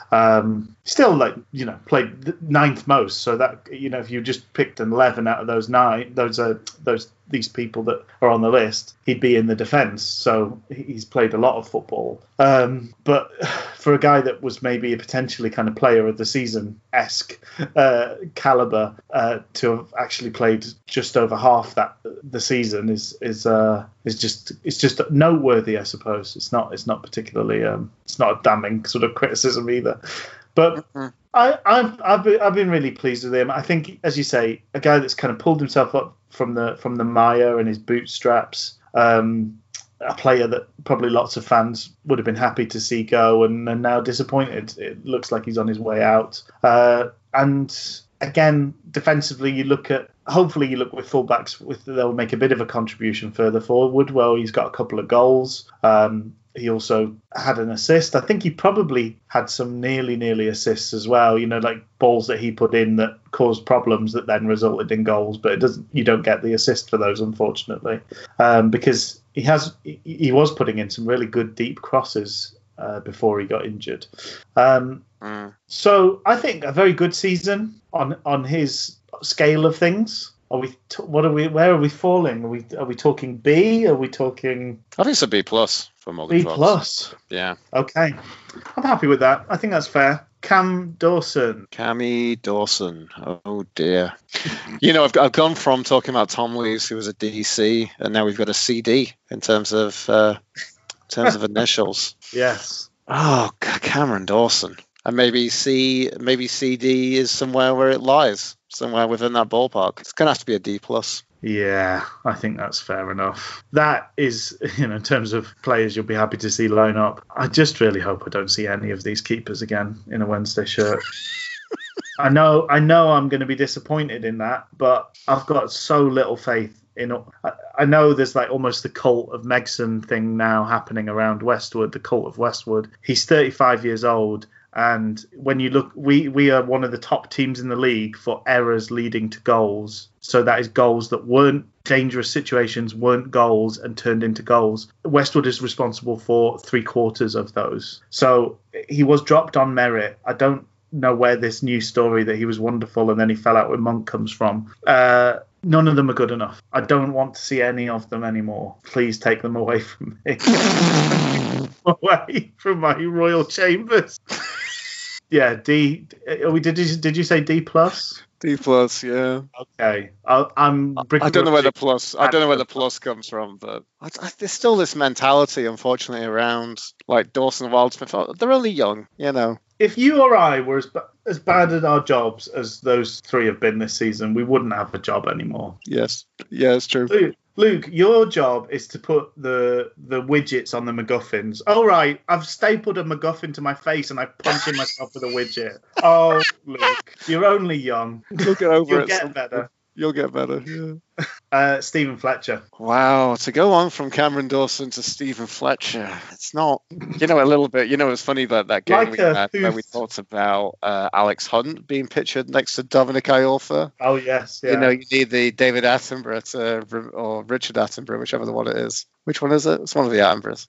To remind us that these are of the same species. David, that's David, yeah. David, yeah. You need to remind them, it's difficult to remind yourself that these two are both professional footballers. Yes. And at the same time, one has been very, very good and the other's been atrocious. And it's been a wondrous season for Stephen Fletcher, despite, I think, for a player who's 33, who will be 34 next season, to have his best career within football and get 13 goals and have 2 assists on top of that. Let's just put that on there as well. Mm. And to just be an absolute real talisman to how we play. And the staggering thing is we signed him on a free. He was a real speculation, basically a player kind of dropped down from the Premier League for a big contract. We seem to get him on a 4-year contract, which apparently from what we understand and know is that was the thing that deterred him from signing for Norwich because they only offered him 3 seasons. Yeah. So we went all out to get a player of his standard and quality, and it's been disappointing to the point where, we said previously, what the hell are we going to do? We've got Fletcher for 2-3 years at numerous times. And then if someone said to you, he's going to sign a 4-year deal, you'd be like, okay. And then someone would come back to you and say, but his best season will be his 4th season, and it will be a very, very good season. You would not believe that person. Much like someone's going to come to you and be like, last year's this time next year, there's a pandemic and everything just crumbles, basically. You're saying that the two are related. Yes. Stephen Fletcher has sacrificed the world for another 6 months at the top. A tremendous, as you say, the season of his life, one of the best seasons I've seen a striker have for Sheffield Wednesday. Mm-hmm. And I know I'm showing my age in that, but I was too late for most of the David Hurst party. Prior to this... Rich just turned up with a present and then everyone's like, it's done. The party's done. Go home. Stephen McLean managed to pull together 20 goals, but was never as so fun to watch as Stephen Fletcher was this season. Mellor managed to drag himself to 20 goals, didn't he? Mm-hmm. Neil Mellor. But Fletcher was on the course to have a season where he would probably have hit 20 and then rolled on further. It's a real shame that the injury once again kind of curtailed that. But he was the heartbeat of the team, the linchpin that everything was built around. And unfortunately, it's all fallen apart since he went, but that's not his fault, really. Mm. I think comfortably just a straight A. Yeah, I would agree. And I'm gutted we don't get to see another year of him. Well, again, maybe so, maybe not. But yeah. It's how people feel, though, about the fact they didn't play the extra games, and he sort of looked like he pretended to be injured in his last game. Yeah. That's the question with these players that said, oh, no, I don't want to do those extra games. I don't know how easy it will be for the fans to kind of take them back. I don't personally care. I wouldn't hold it against someone, but I can just see. I can see it's going to be an uphill battle for them. Next up, Sam Hutchinson. This is who scored. I feel like is really baiting me. Really. Who scored? And I have a difficult relationship at the best of times, anyway. But Sam Hutchinson, who scored? It's so accusatory, and you're like, I don't know. You're the one. You've got all the information. Tell me. Find out. Sam Hutchinson. What can we say about Sam Hutchinson? So he's played 23 games this season. Quite astonishing. It's quite a lot of mileage. How do you... So 23 games. Let's just get the old calculator out on this one, Richie. Bloop, bloop, bloop, bloop, bloop. That's turning Rich into a calculator. We take 1,796 minutes. We divide them by 23 appearances. That's an average of 78 minutes. That can't be right. So he's played like most games. He's played like 78. He's played the bulk of some games. He's played, what the hell? How did we get any kind of sense of mileage out of Sam Hutchinson? I distinctly remember a fair amount of criticism coming Hutch's way during games that he played. Mm.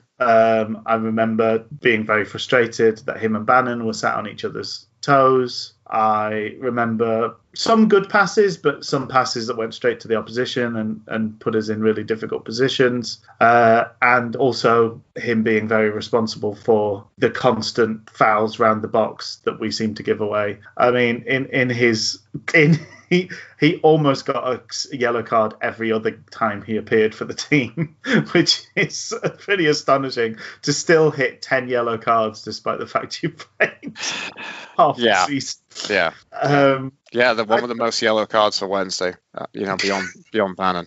Yeah. I can't remember a huge amount of great stuff or terrible stuff. I do remember that sort of vague frustration. The aura of thinking about Sam Hutchinson's season is kind of like a dark orange. It's not quite red. I'm thinking just a C. Just right there in the middle. So. I think that's fair. That's probably what I was going to say with Hutchinson as well. So, yeah, let's give him a C. Moses Adebayo. Oh, my word. God, this is painful, Rich. This is so painful. Moses Adebayo has played less than Sam Hutchinson. I can't. I generally can't. That's a whole 19 minutes less. So, it's like, and genuinely, it's 23 sub appearances for Hutch, 19 plus 3 for Adebayo. Yeah. Plangarella. Oh, Moses. Is it 3 penalties? I think so. No, more than that, wasn't it? It's 2 in one game against Preston, the Derby one, and then another one. 4 penalties. So averaging, they do this with strikers. They say he's got X amount of goals per start. So I think it's only fair to do it with defenders. So averaging more than a penalty every 5 games. Wow. So basically, we've conceded 16 penalties this season. That seems so many. I know. Well, we're actually third for conceded penalties. I think we talked about this before, like Derby. Yeah. We're actually pretty high for that. Think about like Barnsley, who've struggled. And like, if things go as they are, if there's no more points deductions, then Barnsley have stayed up and they conceded 6 penalties. Wigan, a team who've struggled massively and, despite exceptional form for the second half of the season, have generally been poor. Have any teams 5 penalties? Less? Has Adebayo conceded more penalties than any teams? No. Wigan conceded 5, but it's close. But effectively, that's like 60% of Wigan's penalties that they've conceded. They've only won 3, to be fair. We've actually had 15 that we've won. Wow, okay. Conceded 16, so that's pretty substantial. Actually, the funny thing is, we haven't really deserved either. Yeah, there's so many that I thought should have been and never were, and some that how was that a thing? Yeah. Anyway, Moses Adebayo. Let's go with a C minus for Moses. Okay. I think that's fair. We've spent a lot of time and a lot of energy trying to defend him as a player. I think that's maybe fair because it's like he's like 90% C and 10% E or F.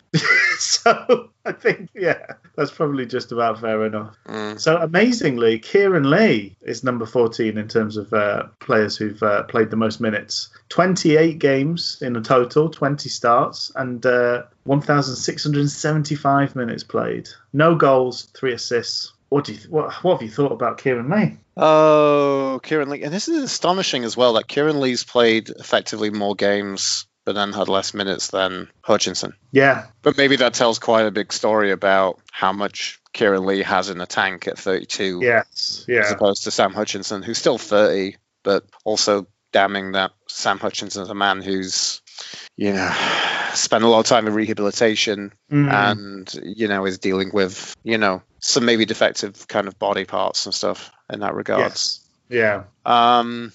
Kieran Lee's been the mileage we've got out of Kieran Lee's been something else, really. Yeah. Very much maybe we have aspirations above this, but he's very much been the Honda Civic of this of the season, hasn't he? Really, I don't know anything about cars, but yeah, real Honda Civic of a guy. Yeah, I'm just saying he's kind of steady. He's got a steady engine. He's got a lot of mileage on the clock. You can probably buy one and run it till it's 350,000 clicks. Yeah, mileage. You can probably run it to about, what's that going to be, 200,000 miles? Something like that. That's remarkable. We've got as much mileage out of Kieran Lee. I think looking at when we were sort of previewing the season, we were looking at maybe getting 10 games out of Kieran Lee, and I think in fact we've got more than double that, and we've definitely had those highlights where it's looked like time has never passed, and we've had the old Kieran Lee back. There's also been frustrating times where we've had the opposite. But we have to look at this season as a bonus. I know some people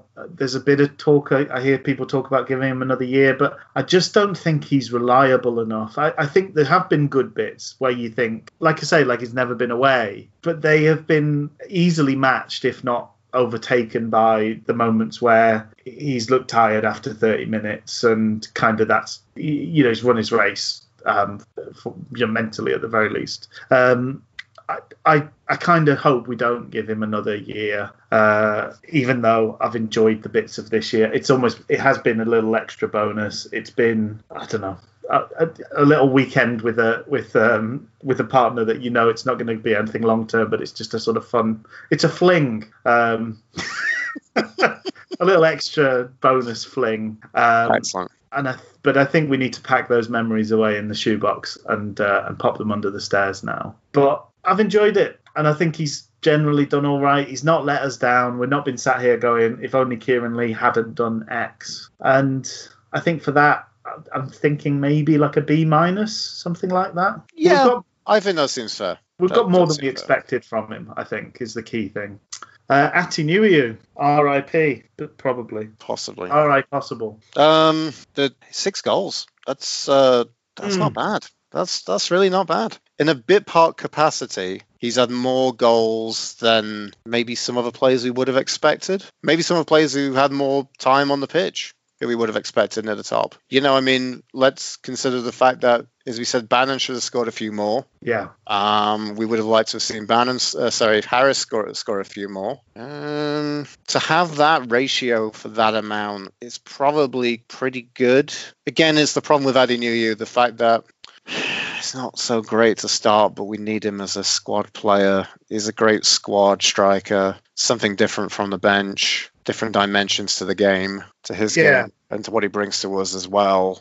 It's another Atdhe Nuhiu season, really. I think he's been underutilised this season. I don't think we've made as much use of him as we could and should have. And maybe the times when we've thrown him on, it's not always made sense. I think we know what we get from Atty, and as you say, that 6 goals is probably a little bit above what you almost expect for the amount of football he's played. But maybe as much as Jordan Rhodes, Atty depends on the chances he gets. And having guys that are actually able to put the ball in the box has meant Atty's looked more dangerous. And his goal against Fulham, in terms of a sign-off, it looks like he's gone. That was what all the kind of the posts on social media were from the players were sort of intimating. I think that's a shame. I would have liked to see him maybe have one more year. As you say, I think to get a guy that is your third or fourth choice that offers so much and is so reliable, there's big boots to fill in more ways than one for the person that's taking up Atdhe Nuhiu's space in our squad next season. But I love that he got to 50 goals, and I think he can walk away. He's done really well for Atty. This is a good season for him. One of his better seasons at Hillsborough in terms of goals he's got. Again, I'm thinking maybe something around a B, maybe a B+. I'd give him a B. I think a B's fair. Yeah. Massimo Luongo, we've talked a bit about him already, but he started 17 games, come off the bench in 10, and played 1,474 minutes and got 3 goals. Difficult to look at a player who so much, hasn't played anywhere near as much as he should have done. And then the hilarity of that is we said he looked like he's maybe played a bit too much near the end of the season. Yes. And when he's on form and when he's on point, he looks like he has everything that we need. I hope that we're not regretful. We're not regretting this season, this signing. You know, he's got another 2 years in the bank on his contract, we think. I think that's what he's got. I think he's got a 3-year deal. I really want to see him kick on next season and be a more important player for us, but I'm going to kind of hold my breath for that because it's all feeling a bit off with him. We've got to hope that the fact he's a known entity in this league and an important player for a decent squad, decent team for a number of years, outweighs the fact that for us this year he's had a pretty disappointing turn at it, whether it's been injuries or, towards the end of the season, actually his own form. He looked so useful and vital earlier in the season. It's such a shame that when we finally got a run of him, we've worn him to the bone.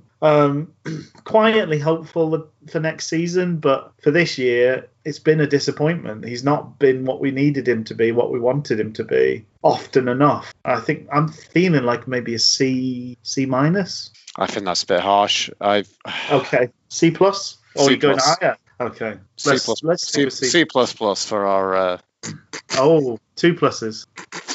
No, I just make some stupid joke about programming languages, which I don't know why. It doesn't actually make any sense whatsoever, really. So a C plus is fun.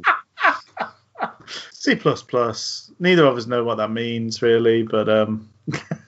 Sounds good, though, doesn't it? Really. Oh, I'm fluent. Right, we are then on to Kieran Westwood, contentious Kieran. 14 starts. I guess he's played almost every minute of those, apart from... Did he get sent off in one game? Yeah, that was the... was that the clanger he dropped against Ipswich? I don't know. Well, there was... Oh, yes. It's Luke's thing where you always think Ipswich is in the league, but it's not actually Ipswich, it's Reading. Oh, fantastic. Did he get sent off twice? No, I think it was just once, wasn't it? I don't know. Doesn't matter, he's been crap. Off against West Brom as well? I don't know, he's been crap, hasn't he?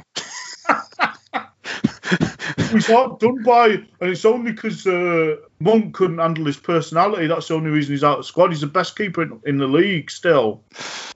Just staggered anybody wants to think, believe any of that stuff, to be honest with you. You know? It was Palmer who got sent off against West Brom. Oh, I remember. He absolutely rinsed Liam Palmer, didn't he? He absolutely shouted him to his blue in the face. Yeah. Cheers for that, Kieran. Thanks for just acting like a real dick. Really. I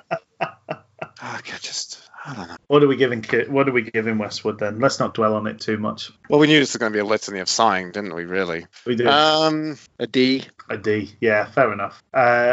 We've got next up. Bring on the size. Little Joey Pelupessy. Joey P. A DMC, which is I think it means it's middling between a D and a C.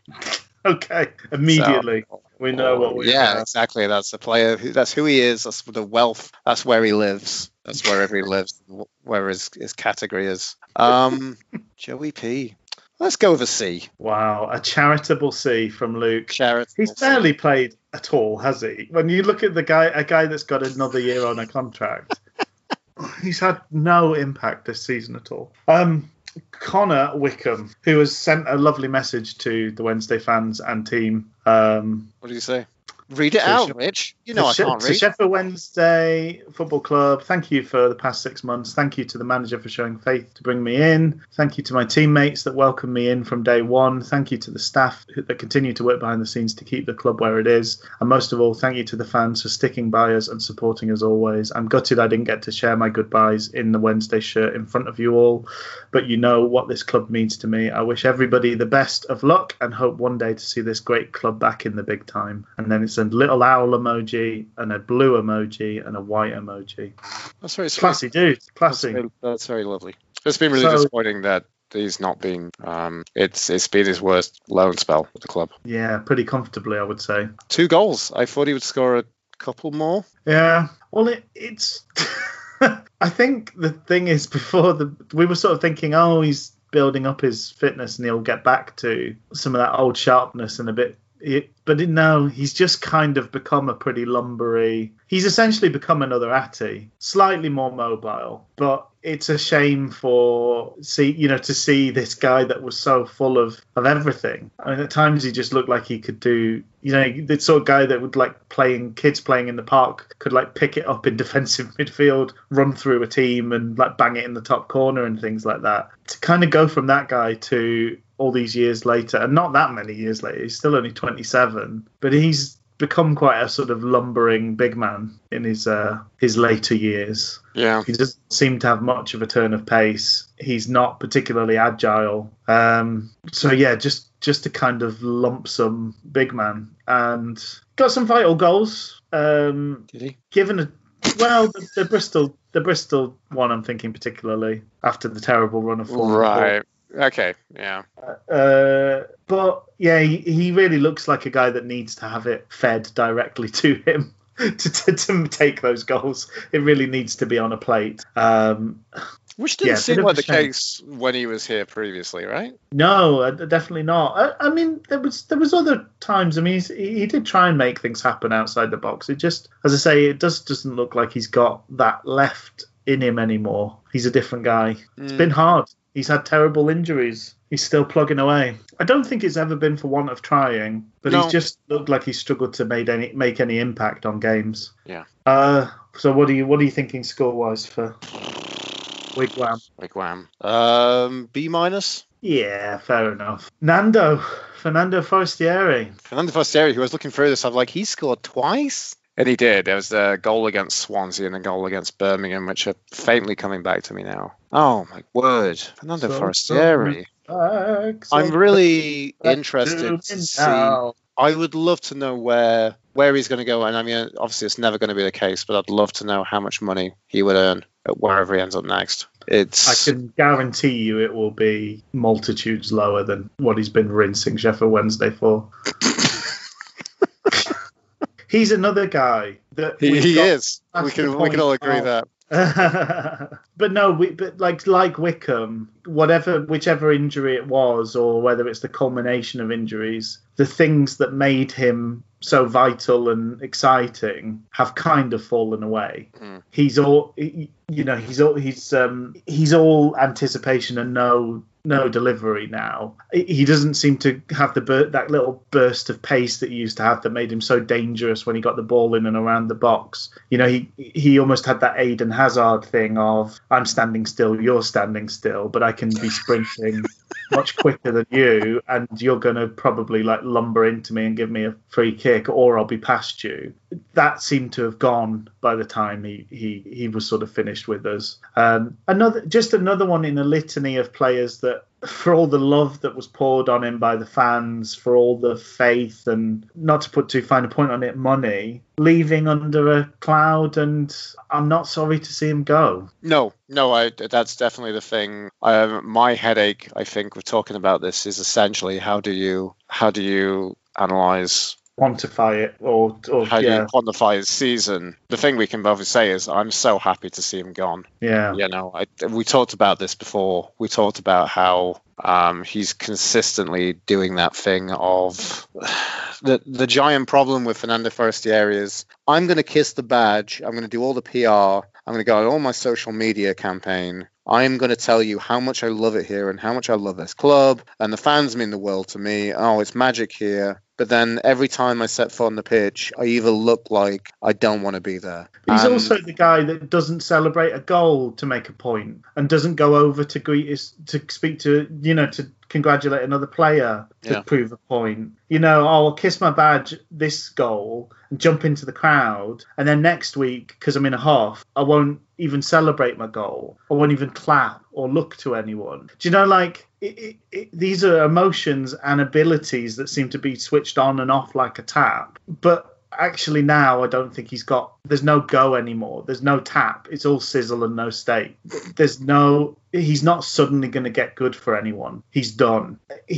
Amazingly, some people still seem to think he would end up at a Premier League club or something. He will absolutely not. I'd be amazed if he gets a Championship club. He'll go to League 2 in Italy, I think, or maybe go back to Argentina. I don't know how Argentinian he is, really, and how Italian he is. But his days as a top-level footballer are well and truly over, and quite distant now in the past. I'm quite, as you similar to you, I'm kind of amazed he's got 2 goals and an assist. So at some level he must have been vaguely okay for part of this season. I can't remember any of that. But there's just a very languid feel to who he is these days, and it's a really interesting point you bring up.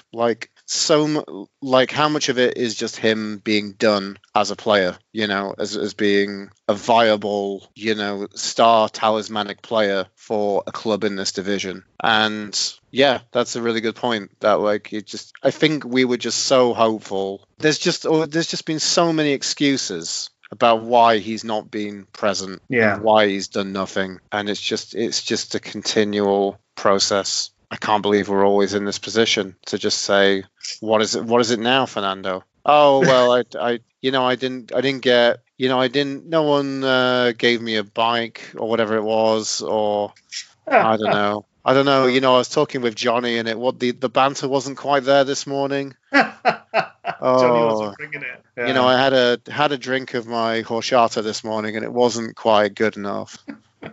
I was really hoping that I could get paid. I keep thinking about that situation and the contract negotiations, and I wish I could have got another 2 or 3 grand more a week. So, I wish there was another pre-season friendly where I could just racially abuse a team on another, a player on another team. That would be really good. Give one of my teammates a kicking. Yeah, I wish there was another player like Sam Winnall I could fall out with on the training ground. That would be great. Just, it's so offensive. The thing is, it would probably mean a lot, right? I mean, if he was just done as a player in terms of injuries, but it's all the attitude and all the stuff behind that is so upsetting. He has taken this club for an absolute ride. Yeah. It's the long con, really. Oh, yeah. Oh, definitely. Yeah. Just, I'm so glad to see the back of him. So is he. But in terms of his performance, in terms of what he's put in, yeah, maybe a C minus.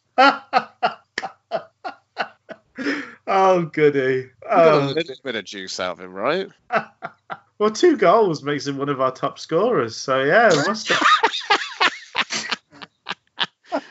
I know, he's up there. He scored as many goals as Joe Wildsmith's thrown into his own net. And funnily enough, who's up next? It's Joe, top 40 Joe. In this case, just outside the top 20 in terms of minutes played Joe. And at number 21, that's Joe. Oh, he's a whole lot of shit. That's the Led Zeppelin we go, weren't he? Oh, Joe Wildsmith. Let's go with a C minus, because Luke. I thought you were just going to go like, let's go with, and then just nothing. And then I just put my headphones and microphone to the desk, and I just walk out into the streets and just lie down in the middle of the road and wait for the inevitable car to run me over. He was never seen again. Do you think it's a C minus because he's not the worst keeper at the club? He's not the best, but he's the least. I think he is the worst keeper at the club, though. Really? But that's the problem, though. We've seen more of Dawson being terrible. This is the thing. It's all when you take into consideration these last 2 games, I think Wildsmith's he's excelled himself in this particular race to the bottom. Because the Fulham game was a real tour de force of bad goalkeeping. And then the Sambalanka was so bad. So bad. It wasn't even a good shot. I don't even know how it got in. I don't know how he managed to put it in his own goal from there. Well, it's just like the City goal he conceded, right? I know. But I think it's the same thing. What was the one where he palmed it straight out to someone? He seems to save things in a crap, weird way. Sorry, are you giving that analysis about Joe Wildsmith or any other of our keepers at the club? But in particular, Wildsmith saves the ball out into the middle of the box. Do you think it's interesting the fact that we're obviously we're very pot committed with these players with large contracts? It's a little bit like they're university professors in the States and they've got tenure. It's like, they're crap, and we can't get rid of them. They're here forever now, you know. Or they're in the making passes at young coloured. They're like the Ruth Bader Ginsburg of goalkeeping, but yet they're young and surprisingly spry. Who knows? Like, they're here forever. So, do you think it'd be funny? I'd love to know a thought experiment where we put Paul Jones in a net, or Nicky Weaver. How bad do you think it'd be if Nicky Weaver put some gloves on? How old is he? Is he like 39, 40? I mean, he's handsome, blonde Nicky Weaver. He's looking younger since he's joined the coaching staff. I know. We're like, who's this? Get him a plaid lumberjack shirt, and we'll all be rubbing our trousers, won't we? Exactly. 41 of you. Who is this dad bod dish that we've got on the coaching staff? The real DILF. No, yes, exactly, real DILF. So, what if you would disagree with C- then? No, I think that's fine. Okay. I think it's hard. It's a very sad, depressing competition for who's our worst goalkeeper. But I really do think, I feel like in the final, you know, the home straight, Joe has made it his own, I think. He's claimed that prize. But Rich and I will find out in the next season of reality TV show, S6's Best Throwers, brackets into the net. Big Clodder. Dear it, in the Big Clodder house. Joe's gone to sleep in the middle of the game. He's lobbed from 30 yards. Alessio da Cruz. ADC, as is. We're getting some more clues from their initials and names, aren't we? And position. Simple as 1, 2, 3. And he is. Is he in between? Is that naturally says ADC? He's naturally in the DC range. Yeah. Or some days is an A, some days is a D, and some days is a C. Maybe that's it. I think he looks.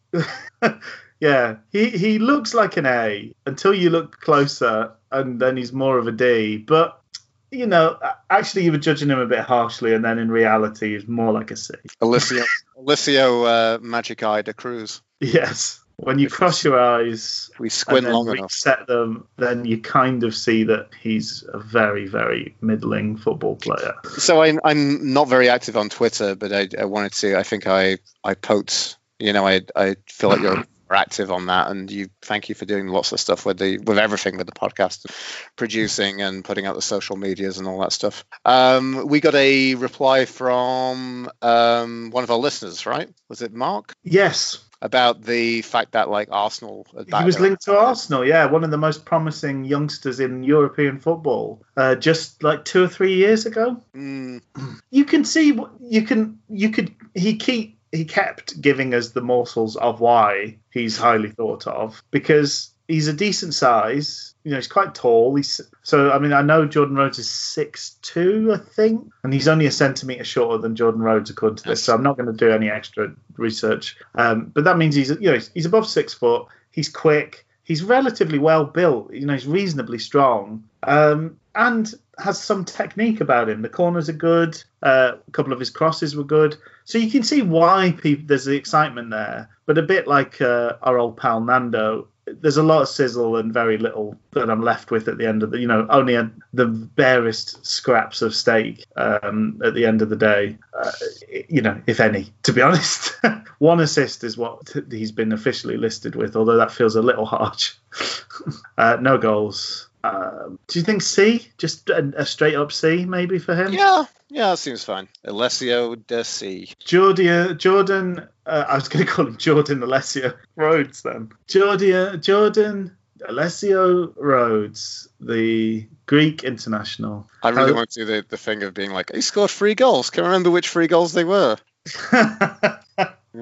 So yeah, in his 7 starts and nine off the bench, we've got 3 goals to show for it and a yellow card. What do you think of Jordan Rhodes, Luke, in this season's performance? A C? That might, yeah. I kind of feel like he's sort of done when we've talked about Munkenstein's monster and kind of the Rhodes fracking. Squads made out of gaffer tape or Jaffa cakes.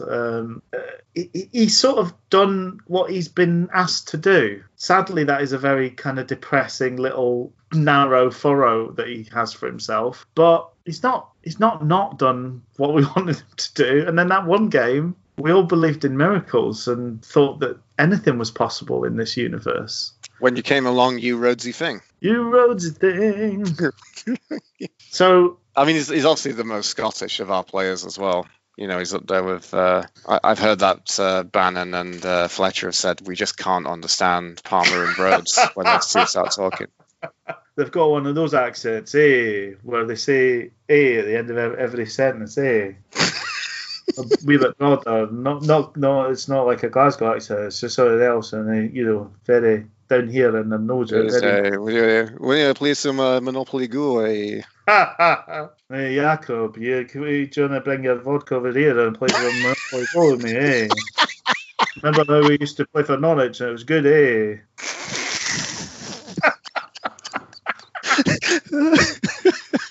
Oh, excellent. So what did you say?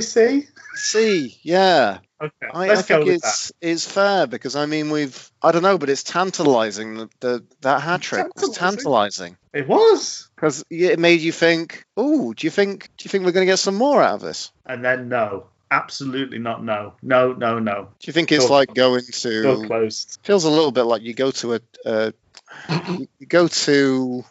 your work cafeteria. Carefully picking his words. You go to your work cafeteria when they were a thing. Oh yeah. And then one day it's just exceptional. They just pull out all the stops and they put on like a 4-course meal that's just insane. Yeah. And then you go back again. And it's like, oh no, that was just a fluke. Moira stopped taking her tablets. We've put her back on the tablets. She's recovered from the stroke. Getting ideas above her station. Yeah. She was some highfalutin chef. We're like, no, you're a dinner lady. Start mashing the potatoes. Get the Alpha Bites out of the freezer and put them in the deep fryer. For fuck's sake. Put those turkey dinosaurs on that tray right now. Blooming hell, Moira. We've got to call him Moira from now on, haven't we? Jordan Moira Rose. Jordan Moira Rose. And then son of Moira takes us to Sam Winnall, partner in crime. His one goal, and that was the first Monk game against Huddersfield. Breakaway. A revelation. You know, you can look back in. It's a real story for the for the grandchildren, isn't it? Like, well, we looked like we were clapping our eyes at, you know, at this manager at Lincoln called Ian. No, sorry, I work with a guy called Ian Cowley, who hilariously is Canadian, but his parents are from Sheffield. No, it's Danny Cowley, wasn't it? Yes. And Nicky is his brother. So the Cowley brothers. We were batting our eyelashes at the Cowley brothers, and then we didn't get them, and we were all disappointed. And then we got Gary Monk, who felt like an appointment that we could have made earlier, and we probably should have made earlier in the season at the time. And then we came up against them, and it was an interesting ding-dong, and it was on Sky. And we made them look impeccably ordinary. And Sam Winnall, our disappointing striker, scored a quality header from a lovely clipped goal. Had a perfect late, you know, striker coming off the bench sort of performance, and we were thinking, yeah, I will take some more of this, please, Moira. This is delicious striking work you're doing. You come on towards the end of the game, you've got fresh legs, and you put them to good effect. Thank you. Thank you very much, Moira. And then nothing. Door closed. Chicken dippers. So chicken dippers. Yeah, exactly. Chicken dippers and spaghetti hoops. So this is interesting. Like so this it. Is actually with this is just league goals. This is league appearances. These are league goals, I guess. Mm. So we've not looked at the FA Cup. So effectively, FA Cup doubles his goal tally. Ooh, mommy. To Connor Wickham standards. Elevated to Wickham-esque heights. Wickham-esque heights, yeah. But what do we make? What do we make of this man? So six starts, 7 appearances in all. Almost all of those the other side of Christmas. Well, it seemed like there was a moment where it felt like he was getting ahead of steam and he was working hard in training. And Monk was admiring him. And Forestieri hadn't kicked him for a while. Yeah, exactly. So it looked like he was kind of coming back in some type of fashion. It looked like he was making a late kind of Morgan Fox run of things in his Wednesday career, but it never It never really worked on the pitch. Mind you, some of his appearances weren't too bad, him playing in the kind of, you know, just off the main striker. I don't ever really remember him having a bad game. I just don't. A lot of times I just didn't know what the point of him was. It was all a bit unconvincing, wasn't it? Yeah. But it kind of tried hard. That's about it. I thought there was going to be a list and then couldn't think of anything else he did. C minus. Okay. I see your minus and I agree with your C minus. Joshua, Trumpy Bum, Windy Ass, Farty Pants, Josh Windass. Josh Windass. 9 appearances, 3 goals. 6 starts and 3 goals. And sometimes looking all the part of it. Sometimes not so much. He could and should have had a Rhodes-esque hat-trick in the midst of those. Exactly, the game against QPR. Yeah. I feel like a B- for Josh Windass. Yeah, fair. I think I might be tempted to go more B, but I'm okay with the B-. I wouldn't mind him back, although it's surprising how little he's actually played, and most of that was because of injuries. So I don't know what his injury record is like normally, but that would give me a bit of pause over, you know, getting him back here. But we just don't have many people that get goals, and he seems to find it pretty easy. And I don't remember the last time we had anyone that wanted to work in behind and make spaces for themselves. Yeah. So he's bringing a fairly unique couple of skills to the table. I don't think he cost the earth. And as I sort of previously hinted at, I think he would like being at Wednesday. I think playing at Hillsborough, scoring at Hillsborough is the sort of thing that he'd probably get into.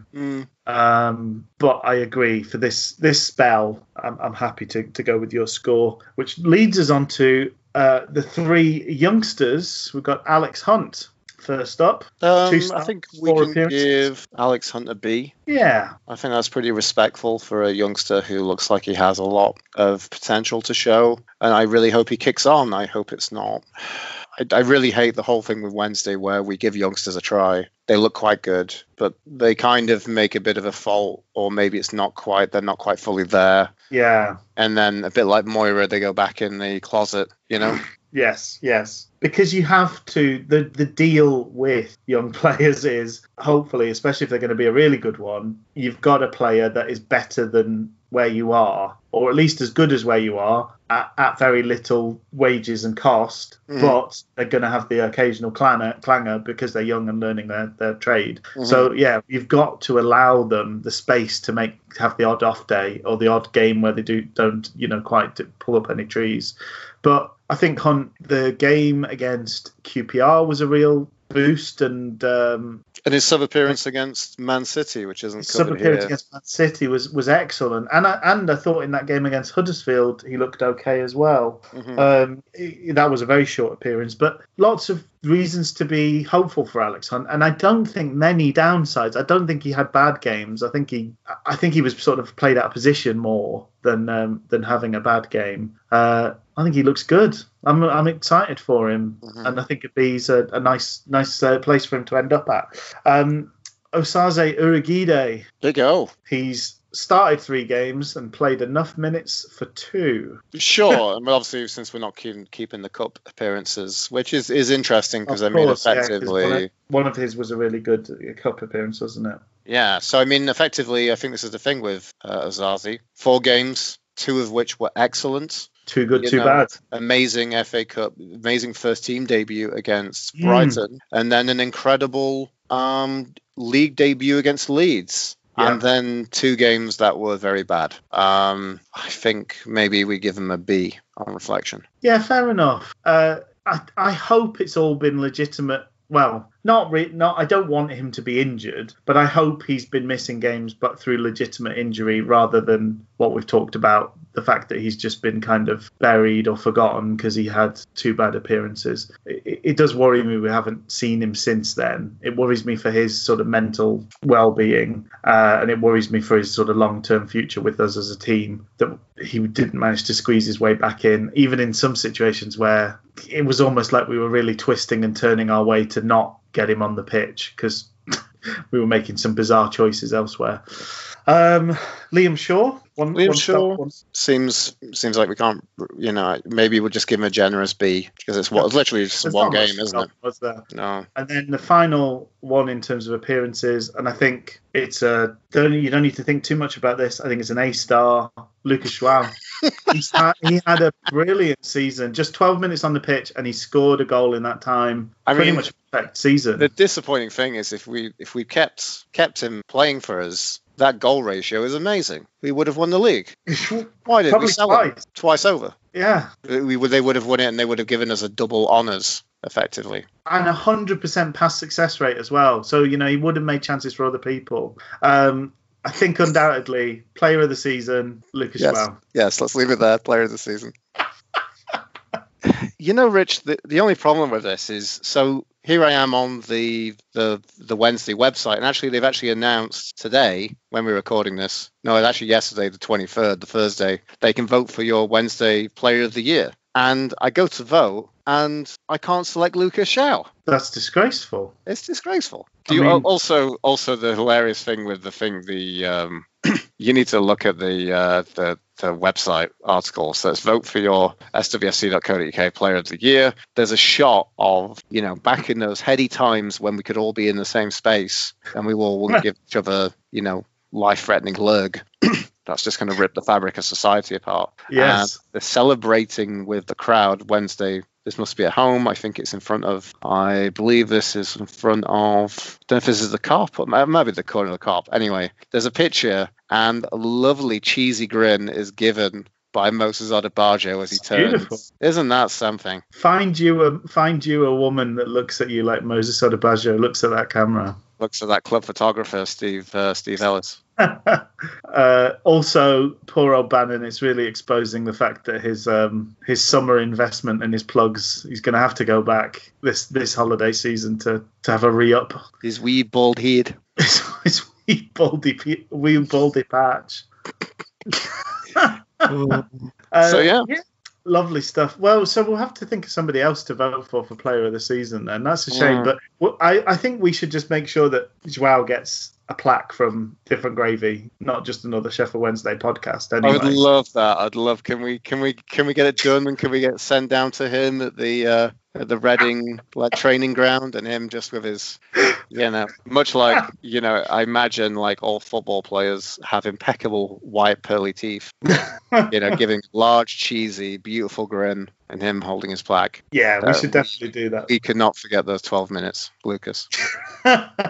If we had to pick another, would it go to? I feel it feels like the contenders are maybe sort of Fletcher, Murphy, Harrison, Iorfa, and Bannon. Maybe they're the top five. Yeah, and of those, probably I'm going to plump for Fletcher. Yeah, I agree. Well, there we go. I think, you know, having spent the time going through the full squad, and I think it's hard to argue that we didn't do a thorough job at it. I think we should save Gary Monk's verdict for another day, another time. Maybe when he gets sacked, who knows? It's a crazy world we live in, but we'll leave it there, and we'll say cheerio for this week, and look after yourself, folks. Have a good one, everybody. See you later. Cheerio.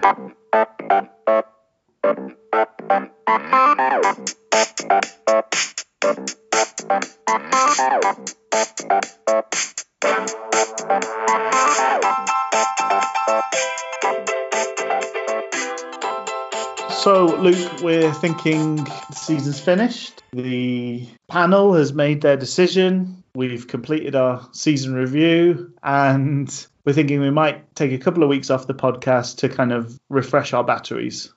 I think so. I think it's definitely been an interesting, long first season of Different Gravy, and a very, very interesting 19 but draining season for Sheffield Wednesday, the 1920 season. 19 so but draining season is what they should start calling it, I think. I think so too. So I think it's a good idea for us to kind of take a break and then kind of come back and then get ready for pre-season training and get riled up for another exciting 2020-21 season. Yeah, and thank you so much for listening. Thank you for telling people about the podcast and all your positive feedback. It's really made it a worthwhile endeavour, especially during the period when we didn't have the football to discuss. So don't worry, we will be back. We'll be firing on all cylinders. Sinisters. We'll be firing on all of our cynicism. No, the cynicism will have just left the body. We're going to spend a meditative couple of weeks away from the pod, thinking, in search for deeper meaning and life and truth and just contemplating the sheer coyness of Gary Monk. And when we come back, we're going to be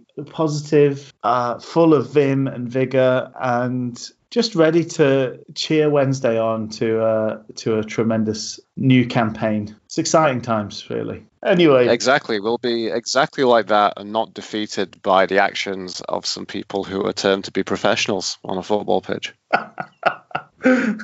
There'll be at least a week of being positive, and then that will inevitably start to creep in. But exactly. But those will be heady days in between times. Well, yes, as I say, thanks for listening, folks, and we'll be back soon. Bye.